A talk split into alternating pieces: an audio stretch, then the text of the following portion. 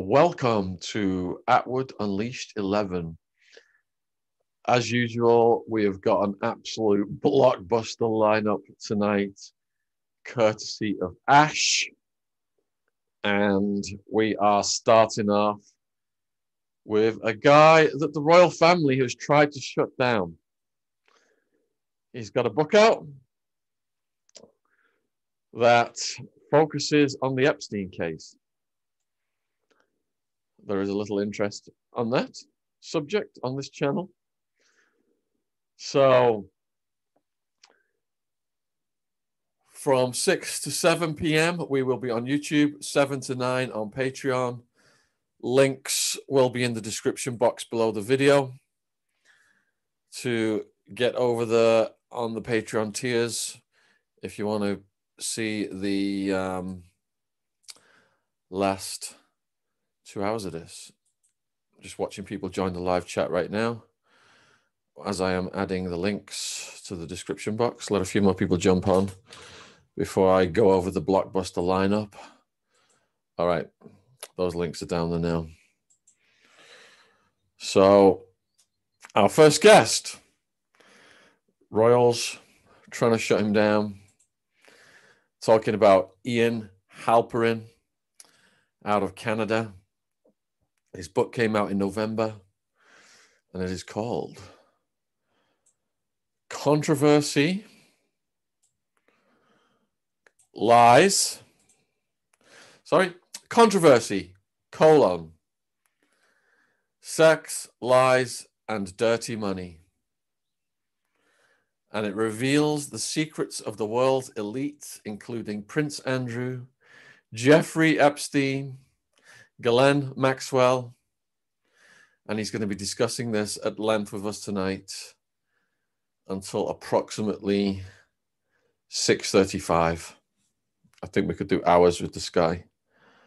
I'm surprised we've not had him on sooner. Thank you for coming on, Ian.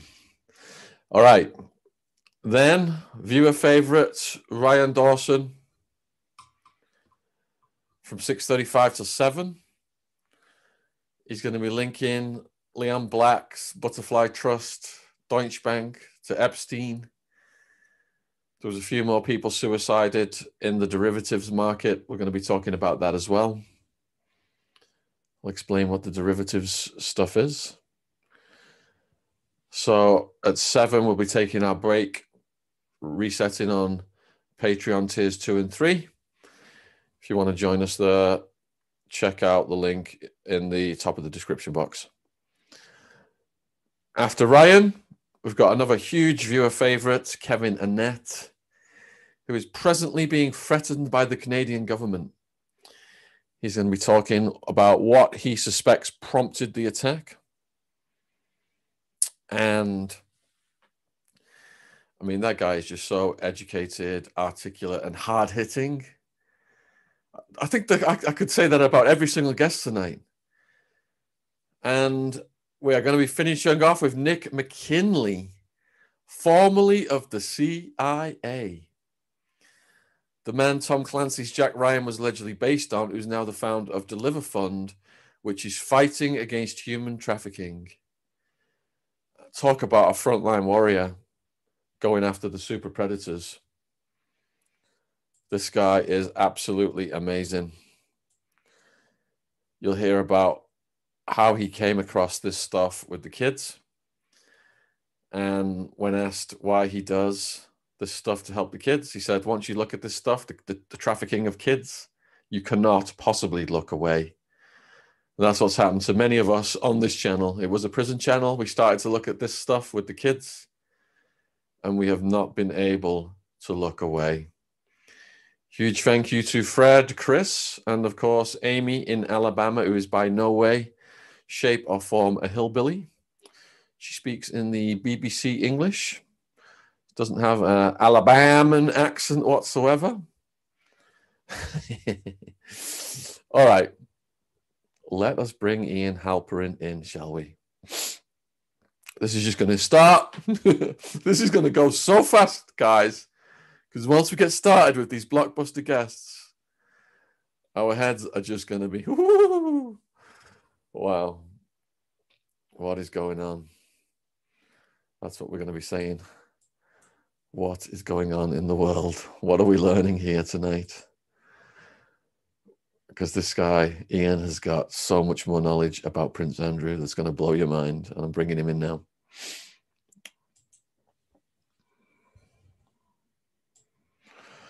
Do you see Ryan Dawson's book over my shoulder right there? Found it, signed copy, mailed from Japan.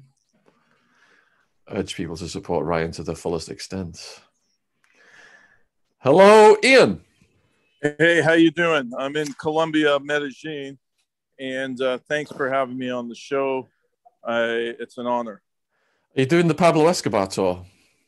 I'm doing it. Well, I've done it before. I'm doing a story here about child sex trafficking, which is the focus of my new book, uh, Controversy. And uh, look, it's one of the most abhorrent human uh, forms of behavior. And uh, my whole book deals against child sex trafficking. I'm the only person to ever interview the sociopath Jeffrey Epstein at length. And I, oh, Ian, Ian sorry, to, sorry to interrupt you, Ian, but can you press your video button? Sure. Thank you. Here we go. There we go. So Ian is broadcasting from Medellin, Colombia. If you didn't hear what he just said, he is investigating trafficking of kids. And he has done an extremely lengthy interview with Jeffrey Epstein. And in his book that's out last November, he's exposing not just Epstein, but Prince Andrew as well, and the royal family. I'm none too happy about that. Well, I, Sean, I owed him in the book. Look, the fact of the matter is Prince Andrew has a lot of explaining to do. I have incontrovertible, incontrovertible evidence about his association with Epstein, how Maxwell introduced him to Epstein, manipulated him, and he's guilty. I have on the record information. I interviewed Epstein himself, the only journalist to ever interview him at length. It's a bit noisy here. Sorry, Sean, because I'm on the streets of Medellin.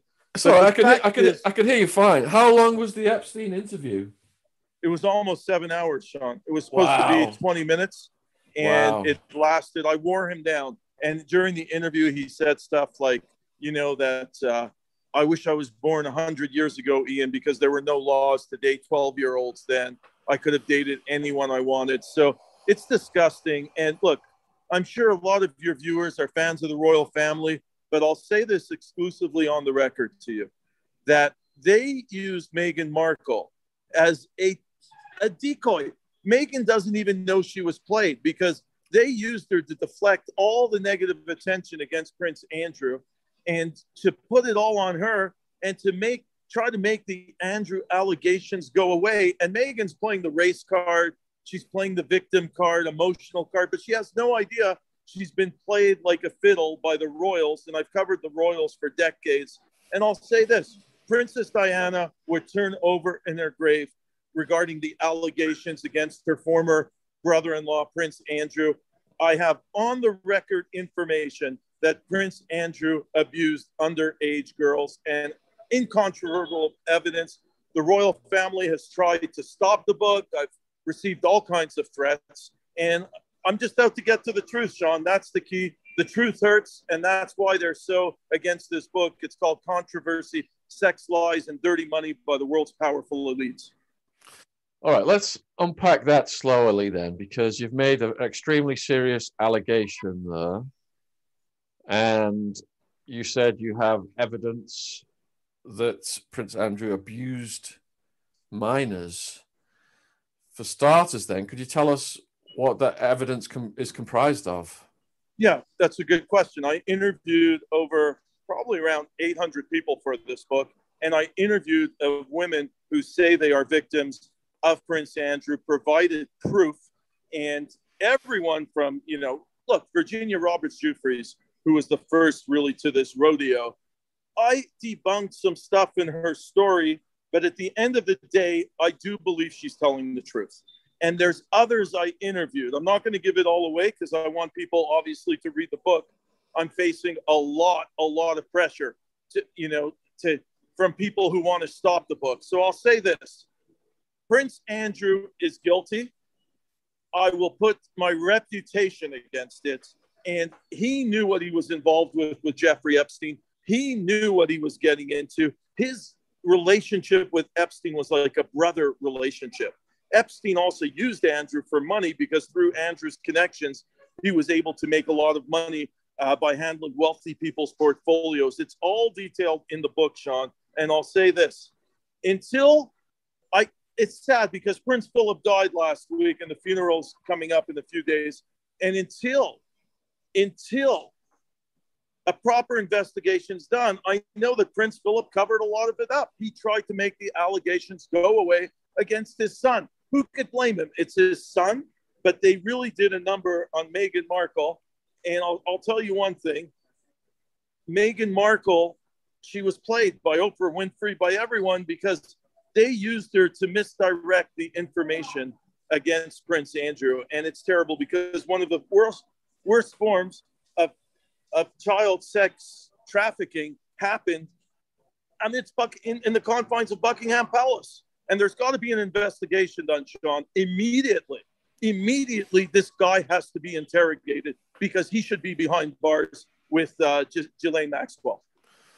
Okay, so it's documented then from Virginia's testimony to the court that she alleged that Prince Andrew participated in activity on the island, and I'm euphemizing here now because of YouTube's rules, participated in activity on the island with a bunch of girls who she believed looked under the legal age. Exactly. Who was, spe- who was speaking in, in East European accents. And this was full-on activity, as full-on as it gets, with Andrew participating, Maxwell participating, Epstein participating. And afterwards, they were mocking the girls, saying, these ones who don't even speak English, you know, are the easiest ones to do this to. Are you talking about that? Is that part of the evidence, or are you it's talking about something else? It's an extension of the evidence, because I interviewed many of the girls, and then I even flew to Ukraine, I flew to Russia, and I interviewed girls who swore on their lives and their parents' lives that they were involved with Prince Andrew and Epstein, and that Maxwell procured the girls for them. And that, look, I got to make one thing clear. Prince Andrew is one of many involved in this. He's not the only one. There were many wealthy Middle Eastern businessmen who Epstein brought to his uh, little Saint James Island, pedophile islands, who he flew on Lolita Express. He used them for business. That's how he made his money. He even admitted it to me. He said, look, I grow my portfolio by bringing these guys in and putting them with supermodels. They pay exorbitant amount of monies, and then I convinced them to handle their portfolio.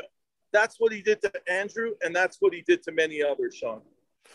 So you're actually saying, Ian, that you tracked down some of the girls that were ac- engaged in this activity who'd been trafficked from Eastern Europe. You actually tracked some of those girls down. Yes, I did. And I interviewed them. And I also interviewed Epstein, the people, Epstein's top people. I interviewed Epstein himself, but I also interviewed Epstein's top people, including his right-hand man in Paris, who would comb the streets of Paris, bringing girls to his sprawling Paris apartment. And would many of them underage, many of them would be imported from Ukraine, from uh, Colombia, from all parts of the world, and they would be procured by Maxwell or Epstein to provide to wealthy, affluent clients like Prince Andrew. What leads did you have that enabled you to track them down? Yeah, I mean, it's a good question. Look, I went from one source to the next. I interviewed many people close to Maxwell, close to Epstein. And one source led to another with leads on the girls. Several of the people who worked for Epstein gave me key leads as to names of the girls. So it was, a, and I used private investigators as well. I hired several. So it was a long, long investigation. I mean, I spent years on this, uh, hundreds of interviews. And at the end of the day, I must conclude, sadly, unwaveringly, that Prince Andrew is guilty. Okay, so you said that Meghan was used as a distraction for the Andrew headlines that are constant over here in the U K. Where are the Clinton headlines? Do you think Clinton has been... Everybody's rel- asking me that. Everybody's asking me about Clinton. Look, I do have a lot about Clinton in the book. I have about a trip that Clinton and Epstein took to Africa and were with all these girls, many who looked underage. They were in a back room, and then they disappeared with them. I have the exact log, Sean. They said Clinton was on the Lolita Express twenty-six times. In my book, according to Epstein's top people, he erased the log many times. And the actual number, Sean, is sixty-one times that Slick Willie Clinton was on the Lolita Express. So he definitely played his part. What blowback are you getting from this book, and is your life under threat? Well, it's a good question, Sean. I've been to this rodeo before. I'm the first journalist to really take on the Church of Scientology back in the day. When I used to do undercover characters, I posed as an alleged gay actor, and I infiltrated the church because they deprogram people who are gay of their homosexuality, like John Travolta and Tom Cruise. They threatened my life. I had security for a year. In this case, I'm getting a lot of a lot of threats, a lot of threats, because there's a lot of Prince Andrew fans out there, a lot of anti-Meghan people. Look, I'm not defending Meghan and Harry. I'm just saying they were used as pawns. They don't even know it. By the royal family, the royal family wanted them to be on Oprah. They wanted all the attention, so all the Andrew stuff would go away. And in fact, I could reveal to you who, who made the color comment about the baby, and it wasn't just one person, okay, about that famous color comment. And listen, it's not a racist thing. It, in many biracial relationships, people say, oh, I wonder what color the baby will be. I think it was totally miscarried out of proportion, and almost every member of the royal family, from Kate Middleton to Prince Charles to Camilla to the Queen, speculated about what color the baby would be, but I think it's fair game. Anybody who's been in a biracial relationship sort of wonders what color the baby would be. It was totally, totally taken out of context, that whole thing on the Oprah show. And I love Oprah. I've met her, great person, but it was all smoke and mirror, that interview. Everybody was used, including Oprah, by the royal family. They don't even know it. What do you achieve by putting this information out there? Don't you think that Prince Andrew, the Queen's favorite son, and Bill Clinton are untouchable? Nobody's untouchable. And if we don't get out the truth, we make them untouchable. And my mission is to get out the truth. That's why I have people trying to shut the book down, because unfortunately, Sean, the truth hurts. And look, I've been to this rodeo many times. I've written many bestsellers in your country. And I'll say this, the truth hopefully will prevail. I do believe at the end of the day, Prince Andrew has to be held accountable. I even have everybody accuse Sarah Ferguson of, you know, with the toe licking incident with the American businessman, they accused her of destroying the marriage. The marriage was toast already. Andrew was having an affairs with so many women before the toe-licking incident. It's all in my book, details of all his lovers, um, you know, infidelity when he was married to the, the Duchess uh, Sarah Ferguson. So in this country, it's Her Majesty's Prison Service. We have the Crown Prosecution Service. These are the institutions that go after the criminals and incarcerate them. The Queen's name is in all of them. How on earth is she going to allow anything to happen to her son? That's the million dollar question. And the reason why they're using Meghan Markle to, to deflect, misdirect. They're like Houdini, the royal family, or the firm, as Meghan calls them. They're Houdini. And the fact of the matter is, if the Andrew stuff goes further, this could spell the end of the monarchy as we know it in the U K. So they really, and let's face it, Sean, when Meghan first came on the scene, they embraced her. She was gold for the Commonwealth. There's so many countries of color in the British Commonwealth. She was a rock star. But once the Andrew allegations hit, it was a concerted plot to take her down and to really misdirect all the information, all the allegations against Andrew onto Meghan. So what is the tipping point for Andrew then? Would it be if victims came forward who were underage, or okay, does Ghislaine, so, does Ghislaine Maxwell have that power in her hands? I am offering exclusive on your show, ten million pounds to Prince Andrew to take a lie detector test, a polygraph, within the next twenty days. ten million pounds. I have an investor. I'm offering, and he, and he needs the money. He needs the money, so he claims. Sarah Ferguson's been broke for years, apparently. I mean, we'd all go, like to go broke the way the royals go broke. They're the richest family on welfare in the history of the world. It's all on your money, the taxpayers' money. But I am offering ten million pounds to Prince Andrew to take a polygraph within the next few weeks. What do you think the outcome of Ghislaine Maxwell's potential trial date is? I, I think she's going to be found guilty. She's already been charged. And one of the women who I was acutely aware of and alluded to in my book, she's been charged for uh, rape of a minor, an underage girl. And there's going to be many more charges. Just Ghislaine Maxwell, in my opinion, will never see the light of day again. Uh, she, it's indefensible what she's done. She's, pl- she's trying to have pity parties for herself. Man, what she did was so serious. And Sean, all kidding aside here, child sex trafficking has got to be in the same conversation as rape, as sexism, as racism. It's disgusting. The most abhorrent form of human behavior. And it's that's why I'm taking it on. I want to stop it. It's monumental because it's a big business, but I'm out to expose the truth about, it's all in the book about child sex trafficking, Controversy, Sex, Lies, and Dirty Money by the world's powerful elite. So if there were tapes made of people in compromising situations in the Epstein properties, doesn't Ghislaine Maxwell have the biggest treasure chest of political capital in the world right now?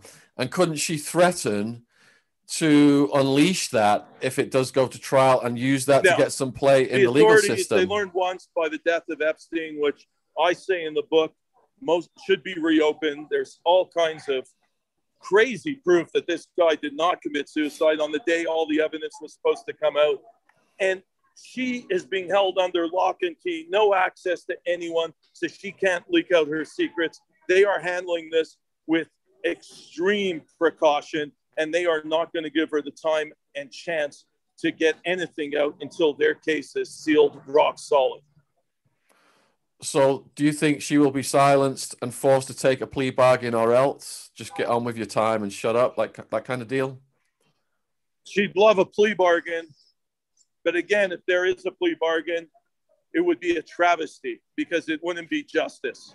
The only justice is for this monster, this sleazebucket, to go behind bars forever because she committed crimes against minors. And what she did to minors, rape them, is indefensible. Lock her up and throw the key away. It's the only justice for the victims. A plea bargain would be atrocious. I interviewed Maria Farmer, and she said that Wexner was the head of the snake, referring to the honey trap operation. Who do you think was, who else was in the conspiracy, and where do you see Wexner's role in this? Well, Wexner was I, deeply involved, and I have it in the book, uh, Explosive Revelations Against Wexner, which I'll say for the book. I can't give it all to you here, Sean, but Wexner was the puppeteer in a lot of ways, and Epstein was the puppet. And Wexner gave Epstein a mansion in Columbus, Ohio, the biggest apartment in New York. And there's a reason why he paid that price to Epstein. And that's in the book. Let me say one thing for the book, Sean. Otherwise, nobody has to go in and buy the book here. Leon Black gave one hundred fifty plus million dollars. A quarter of Epstein's wealth. Surely that money went to finance these horrific activities that you have been referring to. Why is nothing happening to him? Well, now he's a bit under the microscope and stuff will happen to him. Um, I'll say this, there's many more people. It's not just Black, not just Wexner. There's many, look, I, I out M B S in there. Mohammed Ben Salman was being involved with Epstein, and there's big reasons why. And I'll say this, Epstein was complicit in the Jamal Khashoggi murder. I have evidence from law enforcement that he provided uh, M B S secret information on Khashoggi eight months before Khashoggi was murdered. What's the relationship between Epstein and Elon Musk? There's not, you know, I didn't really get into that, the Musk and Epstein. It doesn't interest me at all. I mean, other people have done it. I'm only doing the stuff in my book that has never been done. Every page has new revelations. And I'll say one other thing. My, just my goal is to really expose child sex trafficking for what it is. It's, again, it's one of the most disgusting forms of human behavior. Well, look, Ian, the mission statement of this channel is to end the war on drugs and take all those resources and go after the predators. So what you're saying absolutely ties in with what we're doing. Did you do anything on Bill Gates in the book? Just touched the surface. I did stuff on Jeff Bezos in there, and that's, people were worried. My lawyers, oh, Amazon not, might not put it on, but I was able to get it on with uh, the Be- Bezos stuff. There's quite a bit in there, and other people. Sean, there's so many rich people connected to the sociopath Epstein. It's incredible. And he used them. That's why he had so much money. People, everybody says, how did he accumulate his wealth? Well, it's not rocket science. He used all these gorgeous young girls. He procured them for all these rich people who essentially handed over their portfolios to him. That's how he masterminded his business, Sean. Do you think it went beyond that and he handed that footage over to intelligence agencies as well? The footage exists. I will not comment right now on the status of the footage because I want it to get out properly and I don't want to sabotage the investigation in any way.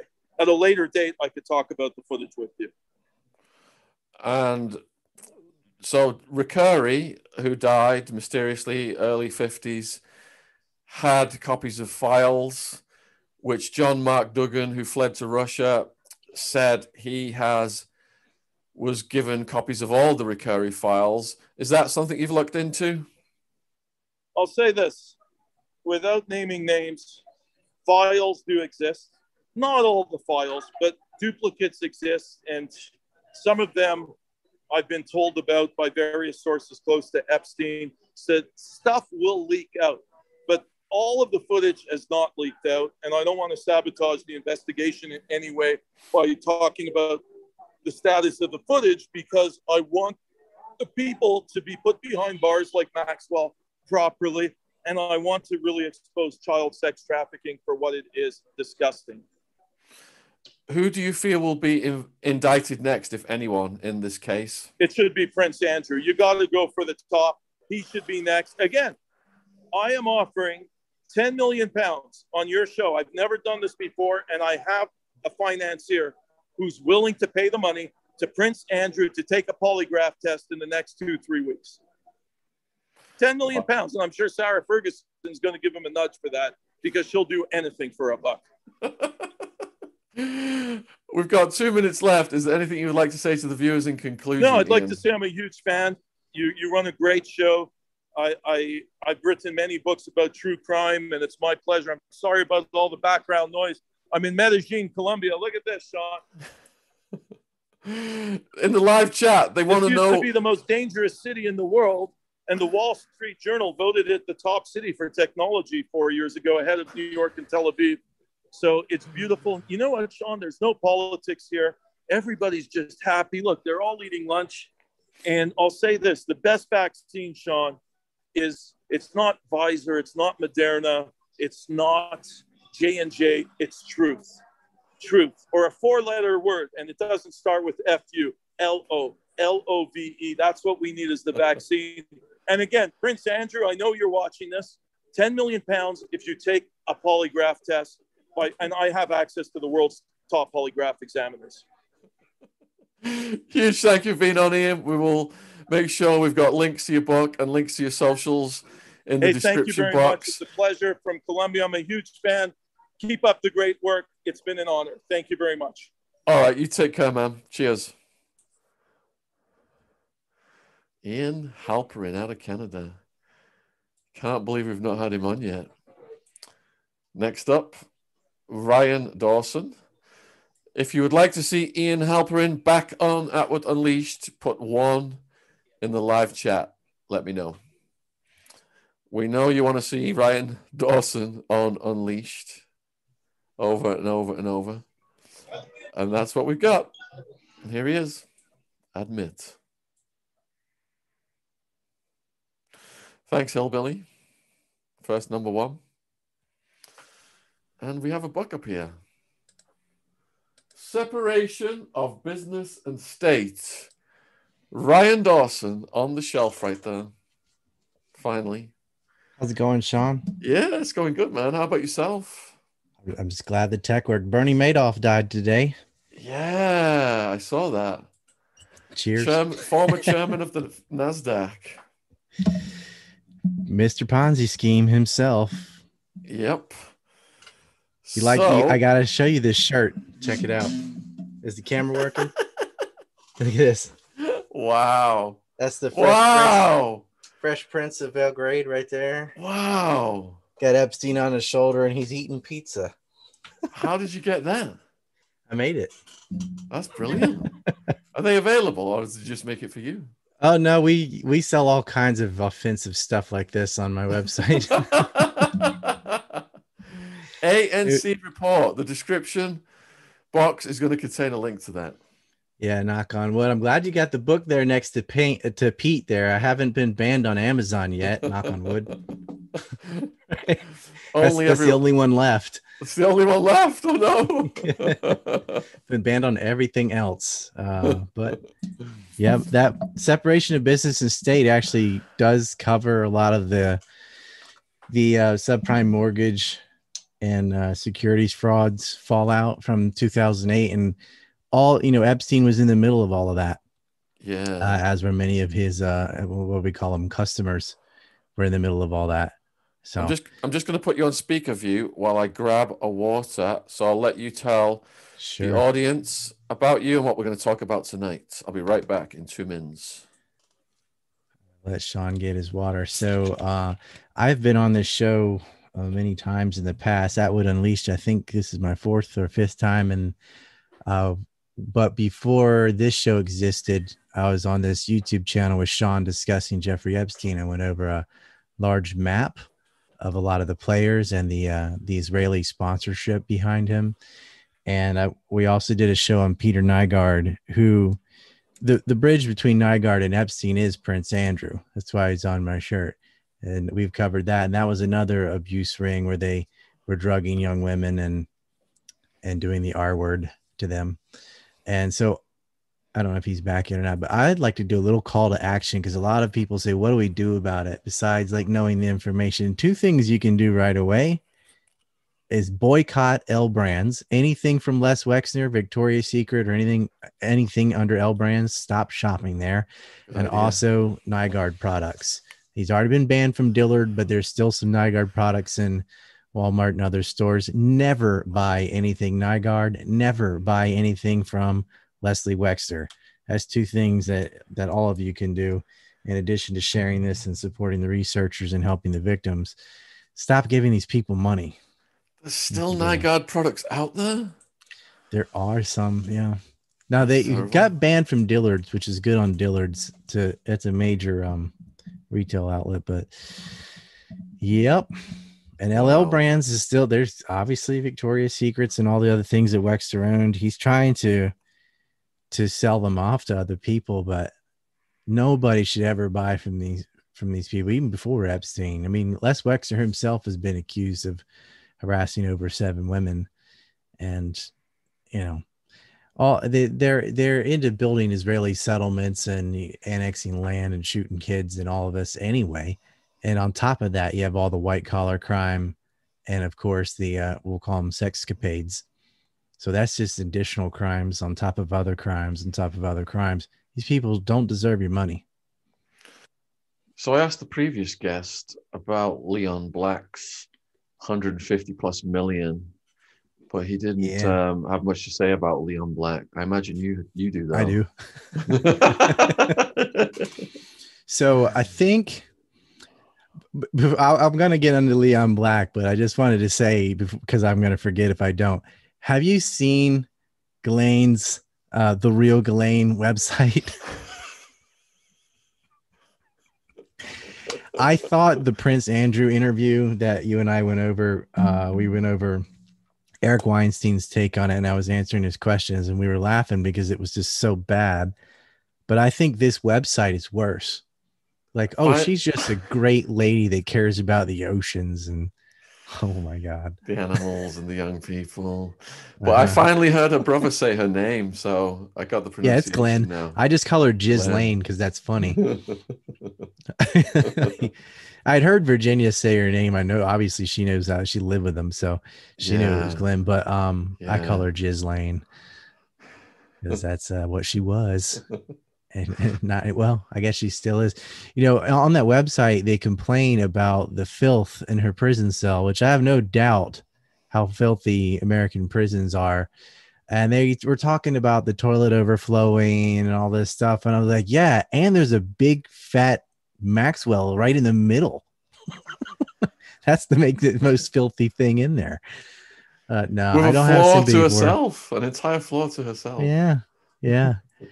She's uh she's not doing well, they say, and, and this is what they do. And Leon Black will do the same thing. They try to play the victim, right? She yeah. abused all these we- girls and women both, and um and blackmailed all these people and ruined all these lives. And she's all, woe is me, I'm the victim.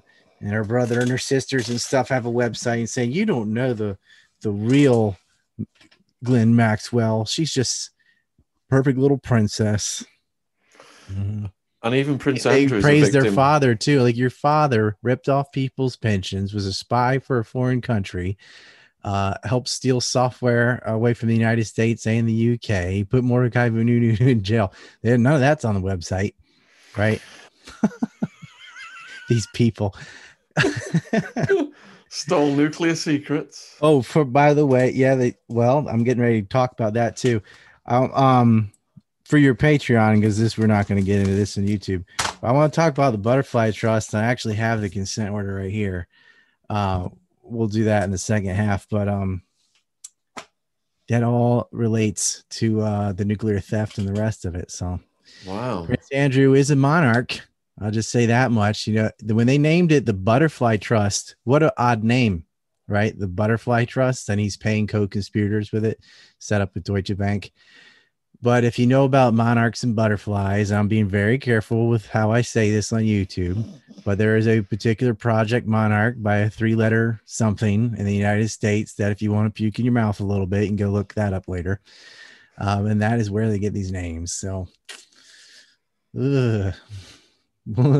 I I can't, I'll, I'll say it after you. I don't want you be the one that gets you kicked off YouTube, but those Thank are the you. Kind of things you appreciate that. Can't get into. Yeah, we even talk about Leon Black. So the last okay. time I was on the show, I think we were going over McCain and Kasich and the Schottenstein family, and uh, I think I was talking about Michael Milken and his, uh, you know, the junk bond king. Yeah, because we talked about him financing Tony Blair's uh, Faith Foundation, which he did, and, and Israeli settlements. But Michael uh, Milken was also uh, kind of the right-hand man with Leon Black when they both worked in the same place at Drexel. Because before Apollo Industries, Leon worked at Drexel with Michael Milken. Michael Milken's famous, everybody. If If you haven't heard of him, just two seconds of looking his name up on any search engine and you'll be like, wow, right? That was the junk bond king. And so this is where Black gets going. And it is the anniversary of when John Wilkes Booth shot Lincoln in the head. And I'm going to, just to, to prove my nerd status, I will link Abraham Lincoln to Epstein. You ready for this? In this way. So a lot of these, a lot of these giant hedge funds and stuff and monopolies that Epstein is targeting uh, are only like two or three generations deep. That puts you right in Reconstruction. Like my great grandfather knew, lived in Reconstruction. It's not that far removed from the Civil War and, and the damage that Abraham Lincoln did. Lincoln is the original crony capitalist, top hat and all. He is the grandfather, the founding father of neocons before the Richard Pearls, before the Kagans, before any of that was Abe Lincoln. He married corporation and state. Uh, that is the where you get this. And so a lot of the things that he started, well, really you could blame like the East India Tea Company and other countries that done this, but in America, he's the guy that starts this. And one of the things he started was with um, many of the railroads, one from a guy named Minor Cooper Keith, who uh, set up most of the railroads in Costa Rica and Colombia. And he actually started the Banana Wars. The Banana Wars would go from eighteen ninety-nine all the way until nineteen thirty-four. And it, they're not about bananas. They're just called the Banana Wars. But it was about railroads and the things, transporting bananas as well as drugs and many other things. That's what that was about. I spent some time going over that in a film I made called Empire Unmasked. And it's crucial because this is, you want to talk about the stupidity of the war on drugs and a misallocation of resources, fighting that rather than the human trafficking and like real serious crimes, in my opinion. This is where it all begins. Well, that guy's company was uh, converted Uh, or merged with the Boston Fruit Company, which uh, later becomes the United Fruit Company with Allen Dulles of the C I A and the people that killed Kennedy on board, uh, which was morphed with a uh, milk um, bottling company, A B K, which was started by Eli Black. Uh, they merged together and he called United Brands, which then becomes Chiquita Banana. So Chiquita, the United Brands, the United Fruit, the Boston Fruit, back to the railroads with Lincoln. All one big thing. Eli Black is Leon Black's father. And this is what, where their money comes from. He killed himself in nineteen seventy-five because United Fruit was losing a lot of money because it wasn't, it's not really a fruit company any more than Monsanto is a, is just a G M O company. It's all C I A. And uh, they can't admit where their real money comes from because it's off the books. And so he tried to bribe a president of Honduras. He spent one point two million dollars to lower taxes on exports there, and it caught up with him. And he threw himself out of a forty-four story window uh, to his death from the Pan Am building. Little ironic because Pan Am is what uh, Jeffrey Epstein and uh, Tower Financial was trying to do a takeover, and it, because of the Lockerbie uh, affair is, is why they went under, and Steve Hoffenberg got thrown in jail and Epstein weaseled his way out of it again. But that's Eli Black. Uh, the son starts Apollo Industries.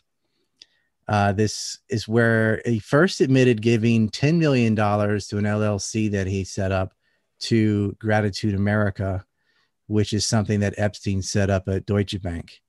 Uh, and he was able to do this through Paul Morris, who followed him. Uh, well, Paul worked at uh, J P Morgan Chase. That's this little new map I have behind me here. Goes over all that with the, it's complicated. They set up a whole bunch of um, of of little uh, liabilities and L L Cs in the Bahamas and in the in Bermuda and places like that that would just offload toxic assets for Bear Stearns, basically. Th- They'd be in the red and they'd sell them at a loss to a subsidiary. And then they would get the rating agency to look and they'd say, look, we don't have a loss. We're doing well. And then buy it back the first of the next month. Typical stuff. They put commercial paper in that was bogus. They, the, the level of white collar crime is almost forgotten because of all the abuse of young women and other things that they were doing as well. Um, but that's all in there. And that hurt a lot of people too. So I got that mapped out over my shoulder, but, um, then we found out, no, it was a lot more than ten million dollars of Gratitude America. The New York Times comes out and says it's fifty million dollars. Didn't even mention that ten million, just fi- additional fifty. Then an investigation goes through and we find out, no, it's one hundred fifty-eight million plus the ten million. So that's one hundred sixty-eight million dollars. That we know of, and I think it's even more than that, but that's what we know of so far, that he was paying Jeffrey Epstein, and he couldn't really say why. Oh, some advice on taxes and this and that. Really? He saved you over one hundred sixty-eight million dollars for that? Uh-huh. Well, um, and this is all after he'd been arrested, okay? The Gratitude America loan and the one hundred fifty-eight additional uh, payments were from two thousand twelve to two thousand seventeen in a five-year period. Epstein had been arrested uh, and convicted by two thousand eight. All right, so he's well aware of all this. And Epstein had been on a trustee for the Deborah and Leon Black Foundation. That started in nineteen ninety-seven. So their relationship goes back at least until then. Obviously, it's before then. unless he met him and put him as a trustee on his foundation all in the same year, which I guess is possible. But, and they kept him on until twenty twelve. They said, oh, it was just an oversight. How do you not know who the trustees of your foundation are? That's that's not possible.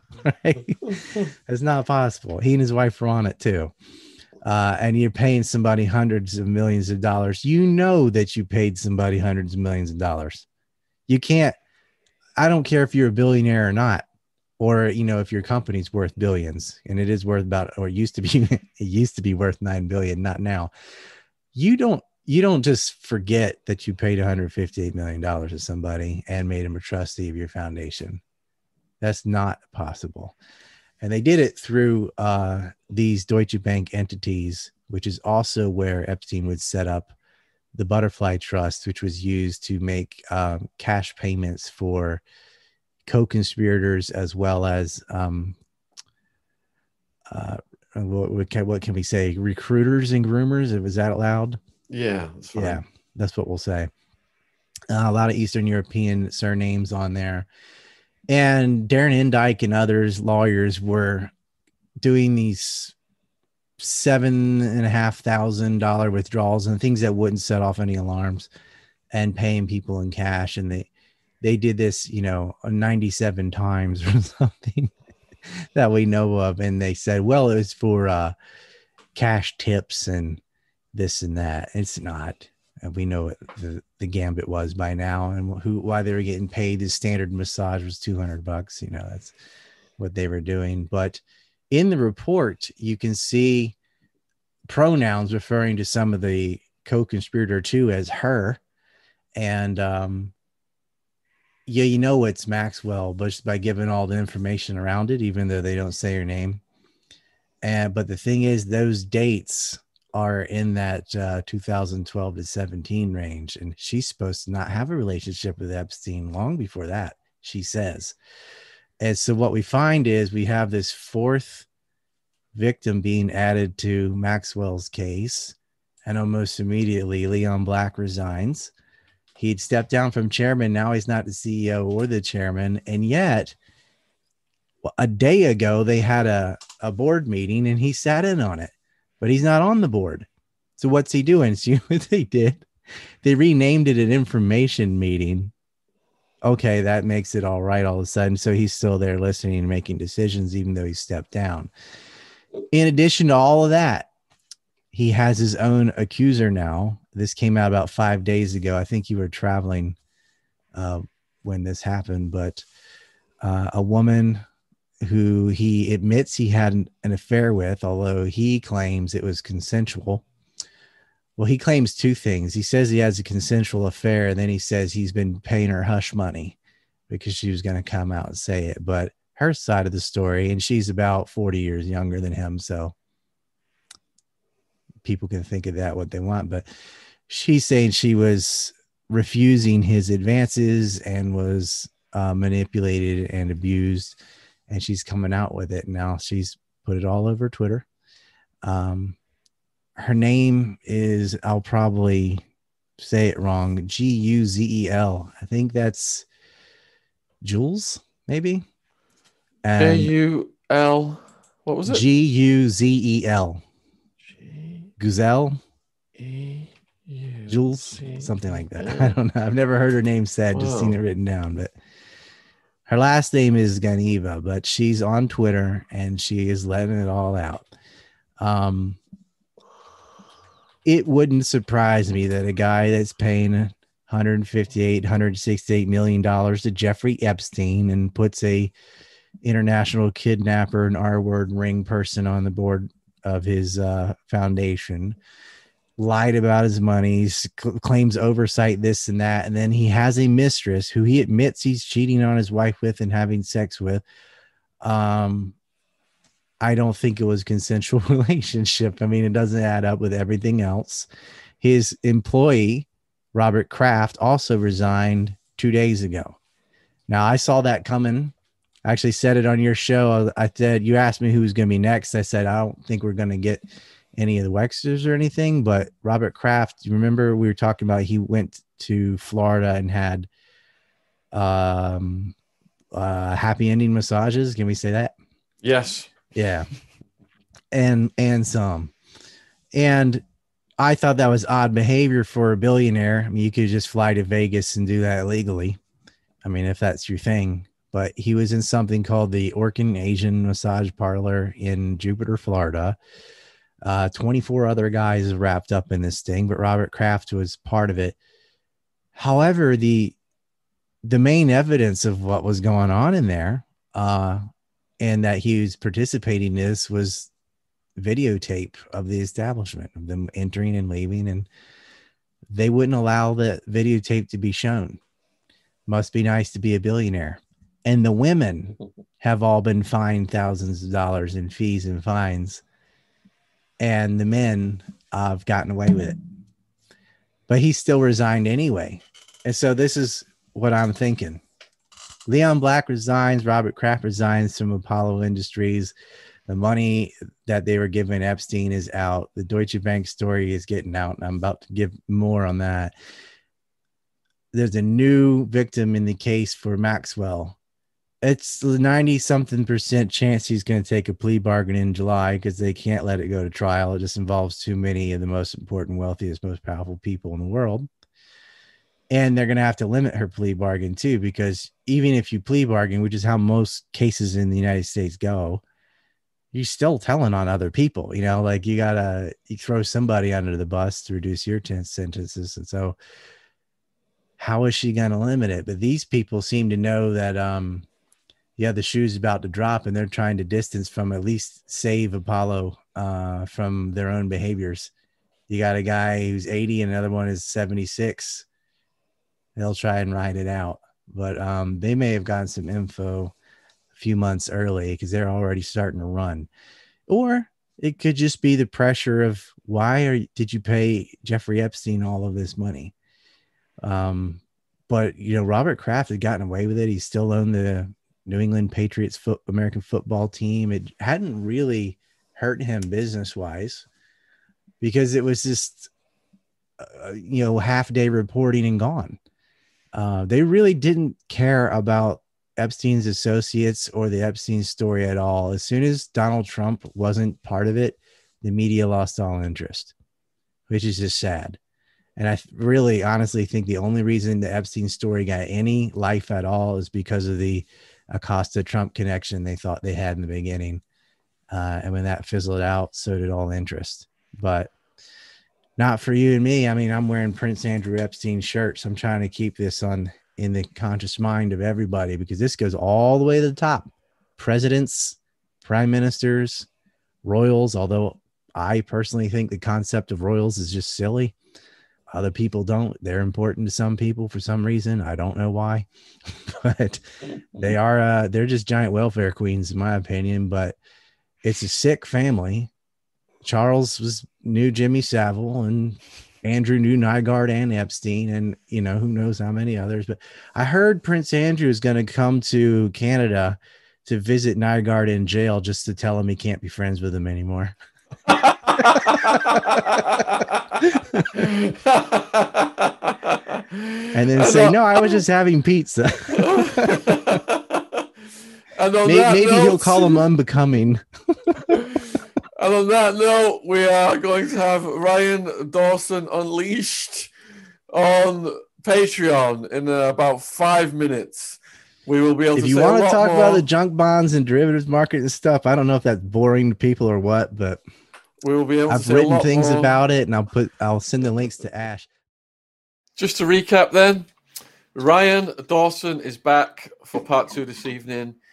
He just took us through a historical account of the origin of the black money, which was a journey through United Fruit Company, something I touched on in one of my books at some point, and the origins of the C I A and how the fruit company was a front just to go and yeah.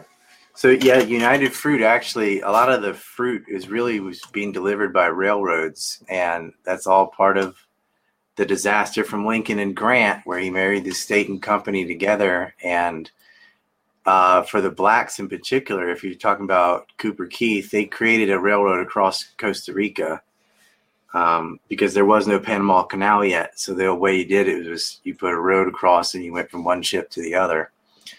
And it was all of they planted banana trees along the railroad to help finance it. But everybody knows they're shipping marijuana and cocaine and everything else. So that's that's what they're really shipping. And the Dulles brothers were both on the board of United Fruit. Um, and then John was also part of a bank. And that's a long story, but the, the, the precursor to the C I A and the Federal Bureau of Narcotics, uh, which Doug Valentine has some great books on, um, all come from these mega companies tied to the state. And this is where the, the all this old school money goes right into the, the Black family and other Epstein associates. If you trace back, oh, where did they get their money? Uh, like we did with the Bronfmans and we did with the Steinhardts and Wexner, all goes back to organized crime, right? And so if you look at uh, Sol Steinhardt or Samuel Bronfman, uh, they're running liquor and stuff for the Rothschilds and Lansky, and the, it's the regular uh, Giovese crime syndicate and the Bananas crime syndicate for the person that probably killed Epstein in jail, right? Um, they were mob associates, and that was the easiest way. You, you got a guy that lives in his room that used to be an ex-cop that worked for the mob. Pretty easy to pay him off to choke him, right? Nick Nick Tagliona had also uh, zip-tied to death uh, one of his four victims anyway. Choked him to death with a zip tie. His name was um. It, there were two guys with similar names, Miguel Smith and. And I think Michael Smith, whenever he killed them, though, it was zip time. Anyway. And, of course, in the sixty minutes photos that were released of Epstein's cell, we saw all the electrical cords that could have easily been used. You could like, choke like, him with that, or you could just bring something in with him. I mean, it, it's a piece of plastic, if that had been used. You can see the cuts on, on his neck. There's two cuts on the left side of Epstein's neck. So if someone's right-handed, they pull a little harder with that hand than the other. He's moving around. Thing is, you wouldn't do that to yourself. And he broke a bone in his neck. His brother had to ask for the second autopsy. He was murdered. There, I mean, we all knew he was going to get murdered by the He's not going to last. This guy is tied to the most powerful pe- people on earth. There's no way.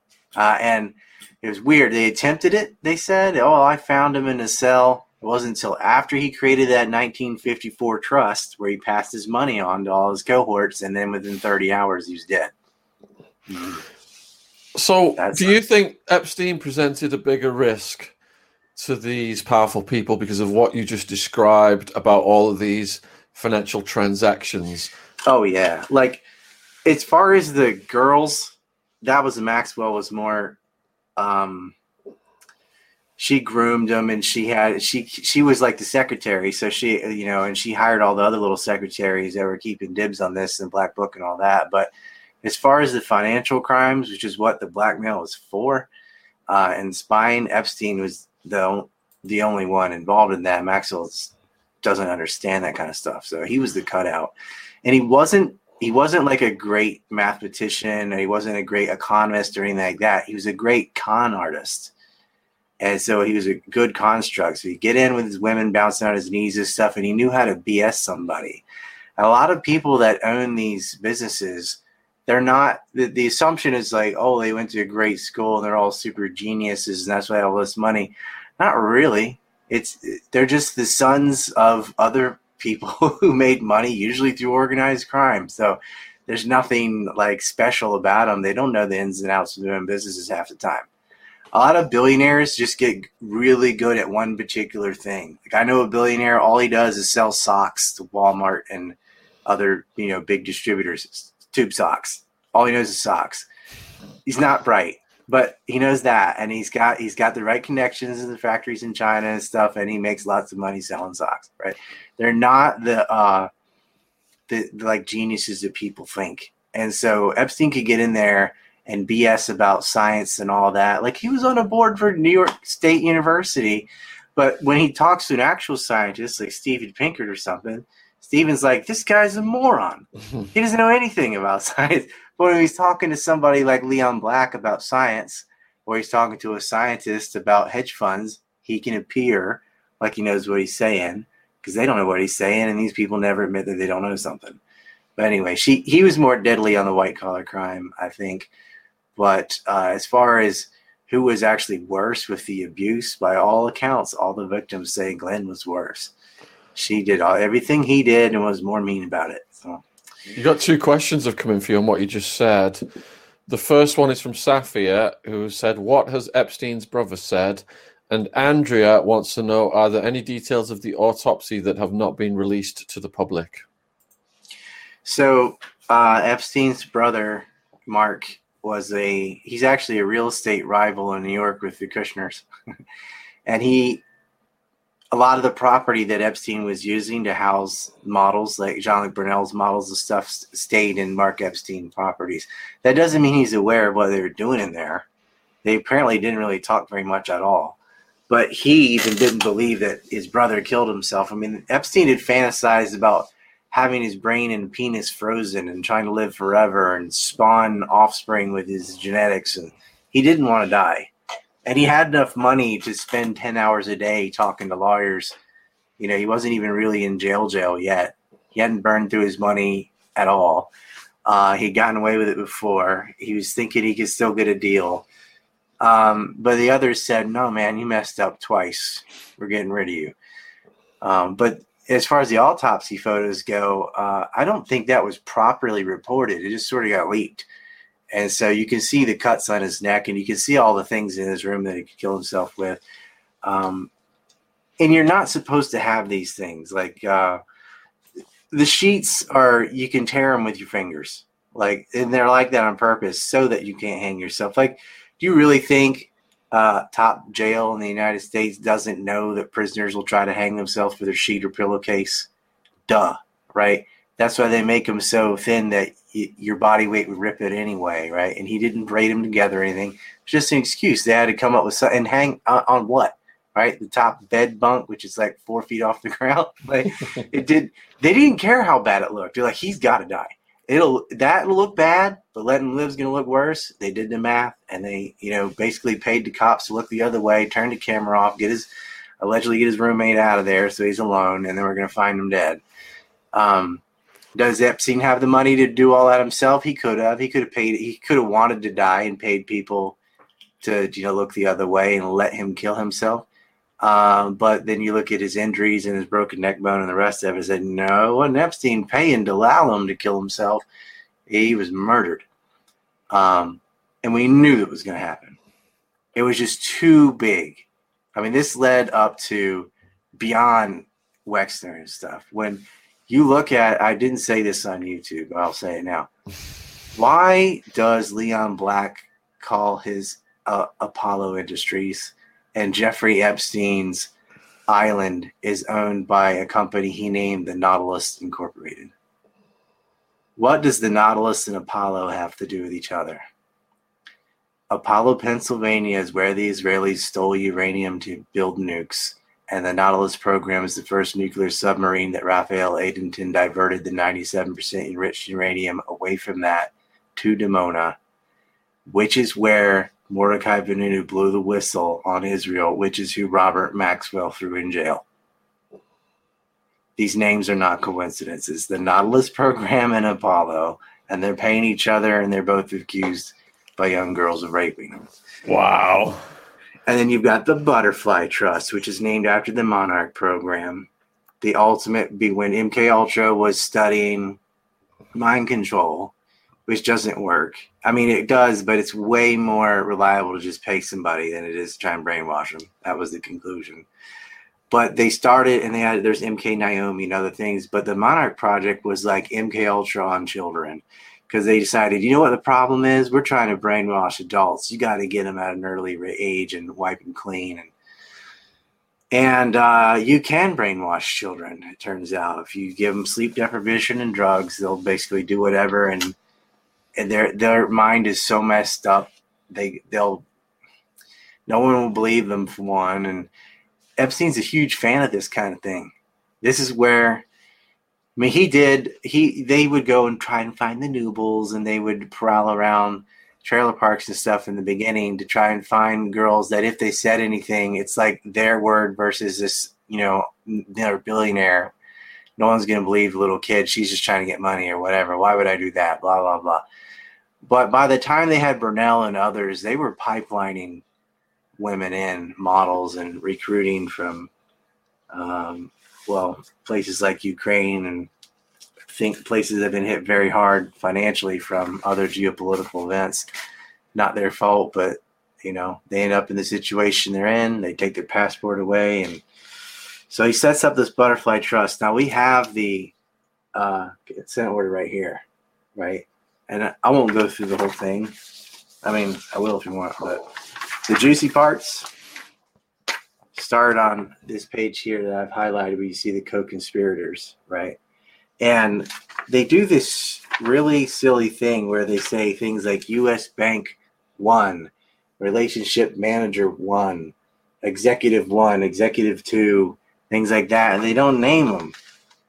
And yet they do, because they'll say things like, in early two thousand thirteen, Epstein, who had been banking with one of Deutsche Bank's competitors here in U S Bank One, began the process of moving his assets to Deutsche Bank. And then later on, they say Relationship Manager One joined Deutsche Bank in November two thousand twelve.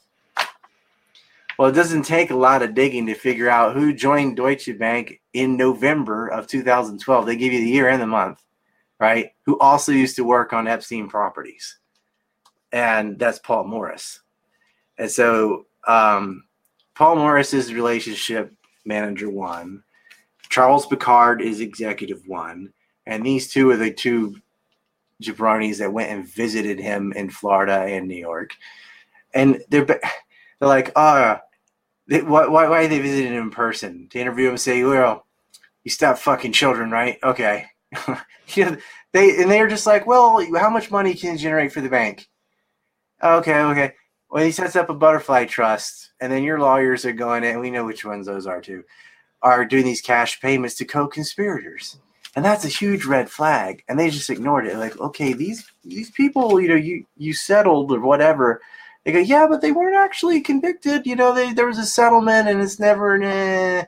And they just let him pay prior co-conspirators in something that he at least got convicted for, even though they reduced it to these ridiculous charges of prostitution of a minor or whatever. Uh, they knew, and they did it anyway. So U S Bank One is J P Morgan Chase. Uh, and then you got Charles Picard and Paul Morris. And then later on, they go through and they show you there, they have staff meetings for uh, the general counsel for the Americas and the head compliance officers and so on. And that was uh, Michael Chapega and Jan Ford. And the second executive that they mentioned is Stuart Clark. And you can figure that all out through deduction. And um, I don't think that's secret now. I think even um, the New York Times has reported on two of them at least. But, you know, why isn't this right in your face in the news that an international kid rat, kidnapping and rape ring with ties to the Israeli state has got blackmail on all these people and is passing girls around, and he's using major banks to pay people in cash who are already caught as co-conspirators. That that should have been on all the three-letter networks and everything, but it's not going to be because it involves Israel. I mean, Israel bombed Damascus a couple days ago, all right? They attacked Syria. Was that on television? Nope. It was on American T V, British T V. Any, it was only in the foreign press. Now, imagine if Syria attacked Israel and it not being in the news. That's impossible, right? That is how tight they own our press. If whatever Israel does, those crimes, it's just, oh, what, nothing to see here. Right, their president got convicted of rape. A lot of the financial backbones, and that why is Wexner? Why do they have all these philanthropies and things? Why are they stealing uranium? Why are they, who are they serving? Who is Maxwell working for? And the father, Israelis. It's Israel. F, Jeffrey Epstein is not just some math teacher, uh, you know, who funked out of college and got a job with Ace Greenberg. Ace Greenberg also had to pay two million dollars to one of his victims. at Bear Stearns and does all this stuff on his own and just avoids, you know, one white collar crime after another where everyone around him goes to jail except for him. He's not doing that by himself. Ghislaine Maxwell didn't just find some boyfriend that ends up buying an island in the Caribbean. They got backed by the Israeli state, and the Israeli state has its own billionaires in Canada and the United States that have been facilitating the bribery and blackmail of the American and British governments for a long time, because that is how they get away with annexing Palestine and dragging us into war in Iraq and Syria and everything else. And you'll never, ever see that explained on T V. But that's what the mega group is, and that's what the precursor to the mega group was. That's how high it goes. But I'll be satisfied if we can grab Prince Andrew or Alan Dershowitz, or so that would be good enough for me. But you know, it's not going to go that high. You Dershowitz go- has been accused of this for a long time. I just went back on my forum, seeing stuff from two thousand five and stuff about Alan Dershowitz and Kitty Fiddlin, and you know, long before his his infamous "I kept my underwear on" speech. Everyone knew, right? Everyone knew about Harvey Weinstein too. A lot of these people. Um, it had been known. Woody Allen, Jesus. I mean, he raped his own adopted daughter. And he hangs out with Epstein.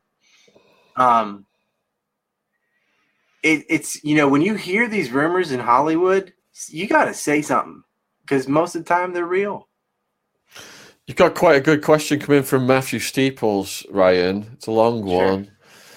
Have you identified any connection between Epstein and Bernie Madoff, especially given Ruth Madoff's father, the late Saul Alpern, ran a business based out of Palm Beach and Fort Lauderdale with Frank Avellino and the late Michael Bianese?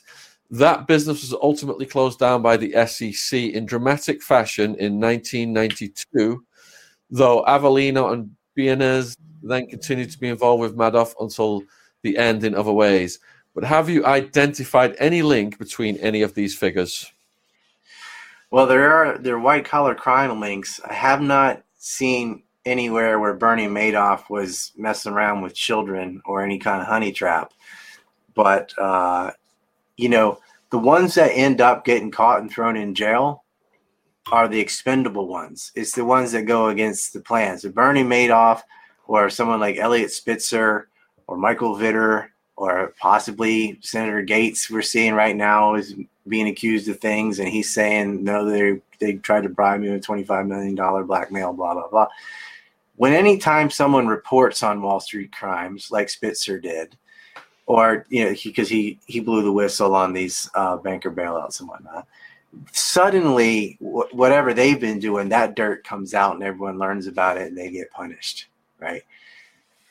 Jack Abramoff or Bernie Madoff, um, not doing things that different from what the Bidens had done, for example. The Bidens ripped off Native American royalty funds and sent it to Israel, and so did Jack Abramoff. Jack Abramoff got punished. Nothing happened to the Bidens. Uh, well, except for Devin Archer. He got, you know, he's in jail, but Hunter Biden's not in jail, and Chris Hines is not in jail. Not the sons of senators. Nothing happened to them, just their business partner, right? It's just like Steve Hoffenberg. He goes down with Tyro Financial, but Epstein doesn't.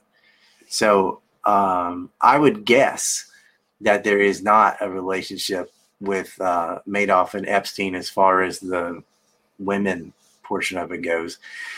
When you say, is he connected? I mean, it's, yeah, I, I guess. Like you can say, you know, if you have enough degrees of Kevin Bacon, he's related to somebody, he's related to somebody, related to somebody, and they're all involved in the scheme. But I, I like it to be more solid than that. Like if I'm going to throw someone on the map, I want like one or two degrees, right? I bet if I started digging on that, though, maybe we could find something else. But uh, Bernie Madoff, is he passed away today. He he got punished for what he did, at least. But he was a minor league. If you really look at what was going on at Deutsche Bank, what was going on with Citigroup, with the C I Vs, actually the same law firm. C I V is a structured investment vehicle, for those who don't know. Citigroup is one that invented that.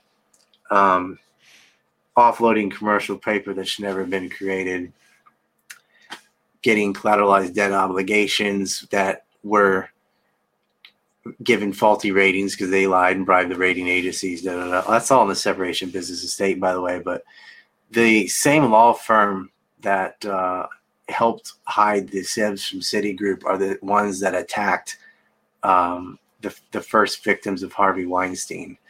And they're out of London. It's called um, Allen and Overy.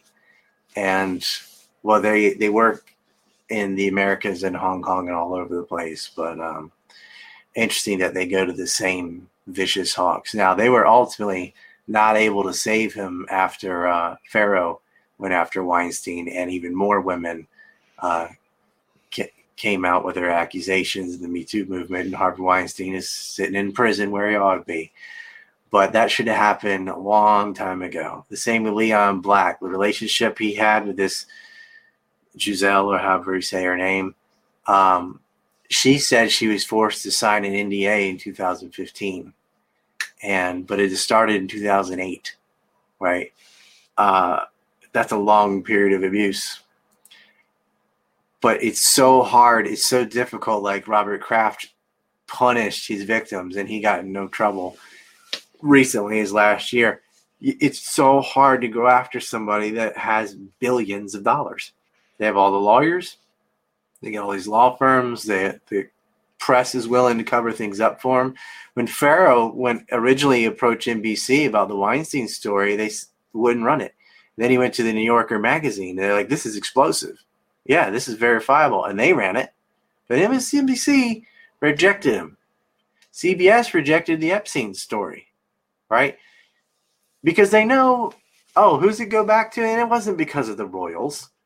They don't mind put saying nasty things about the royals. It's because it linked to Israel. That's why the story got killed. You can say bad things about the princes in the United States, especially. We don't care, right? It's just, it's just gossip.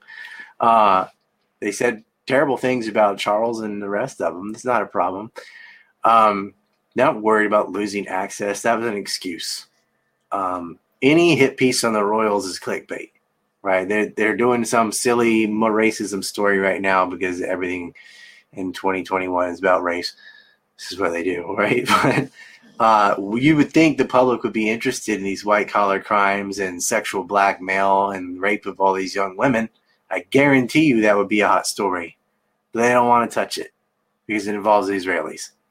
And Israel, I mean, they... They murder kids. They annex territory in the West Bank. They're slaughtering Palestinians in Gaza, and it's never on television, not once. And, you know, and the same with the Saudis. Do you want to talk about the really untouchable royals? It's the Saudi royals. Hundreds of billions of dollars in weapons contracts with the United States. They're starving people to death in Yemen.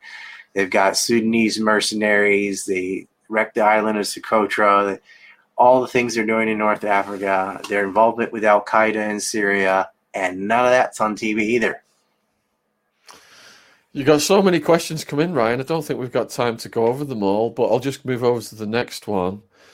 Um, does Ryan have any info about Isaac Cappy? Don't know much about Isaac Cappy. All right, let me go straight over to the next one then. Is there any update on Epstein's housekeeper from the island? Oh, you know what? Next show, you and I need to talk about all the strange suicides. That'd be a good one.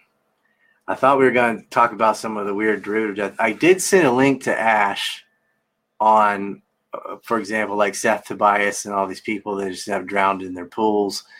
Um, he was drugged, by the way. He was seeing a male hooker named, nickname was Tiger, because he had tiger uh, striped tattoos all over his body.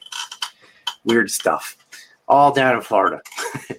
I sent a link to Ash called Four Strange Deaths, but if you look into um, a lot of the people around Epstein, drivers, housekeepers, chefs, et cetera, they don't live very long. Yeah, we might have to continue um, the main themes on another occasion while we get through these questions. That also adds to, like, he definitely was murdered because everybody around him is disappeared. So twelve-Step Woman wants to know, is Melanie Trump an ex-victim of trafficking? Melanie Trump?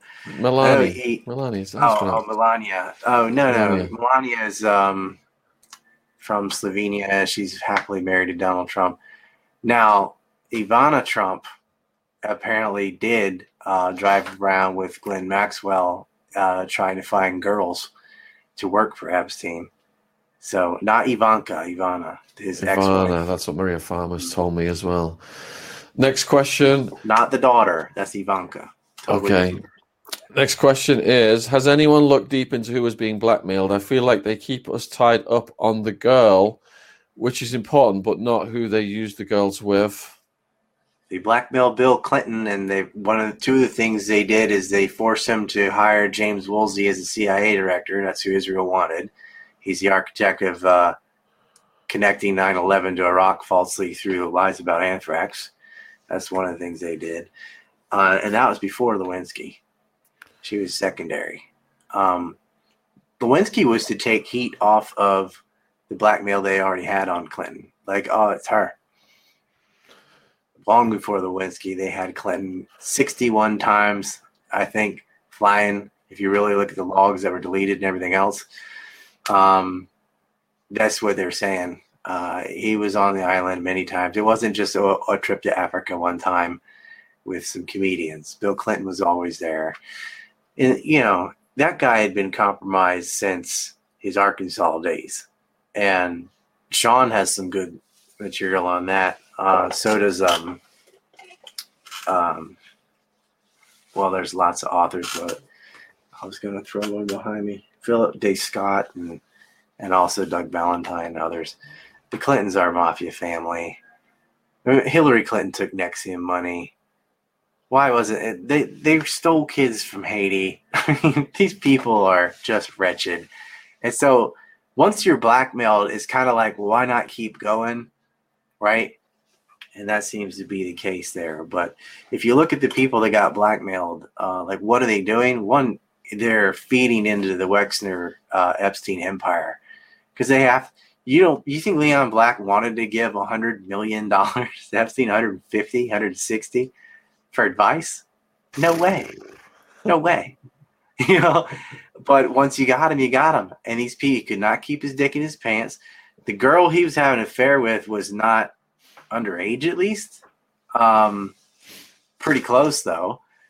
And, you know, they got him by the short hairs, literally.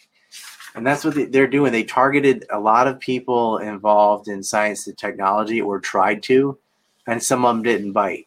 So maybe, yeah, maybe he's got a picture with Elon Musk, but maybe Elon Musk thought he was a weirdo. Steve Pinker, same thing. He thought he was a weirdo.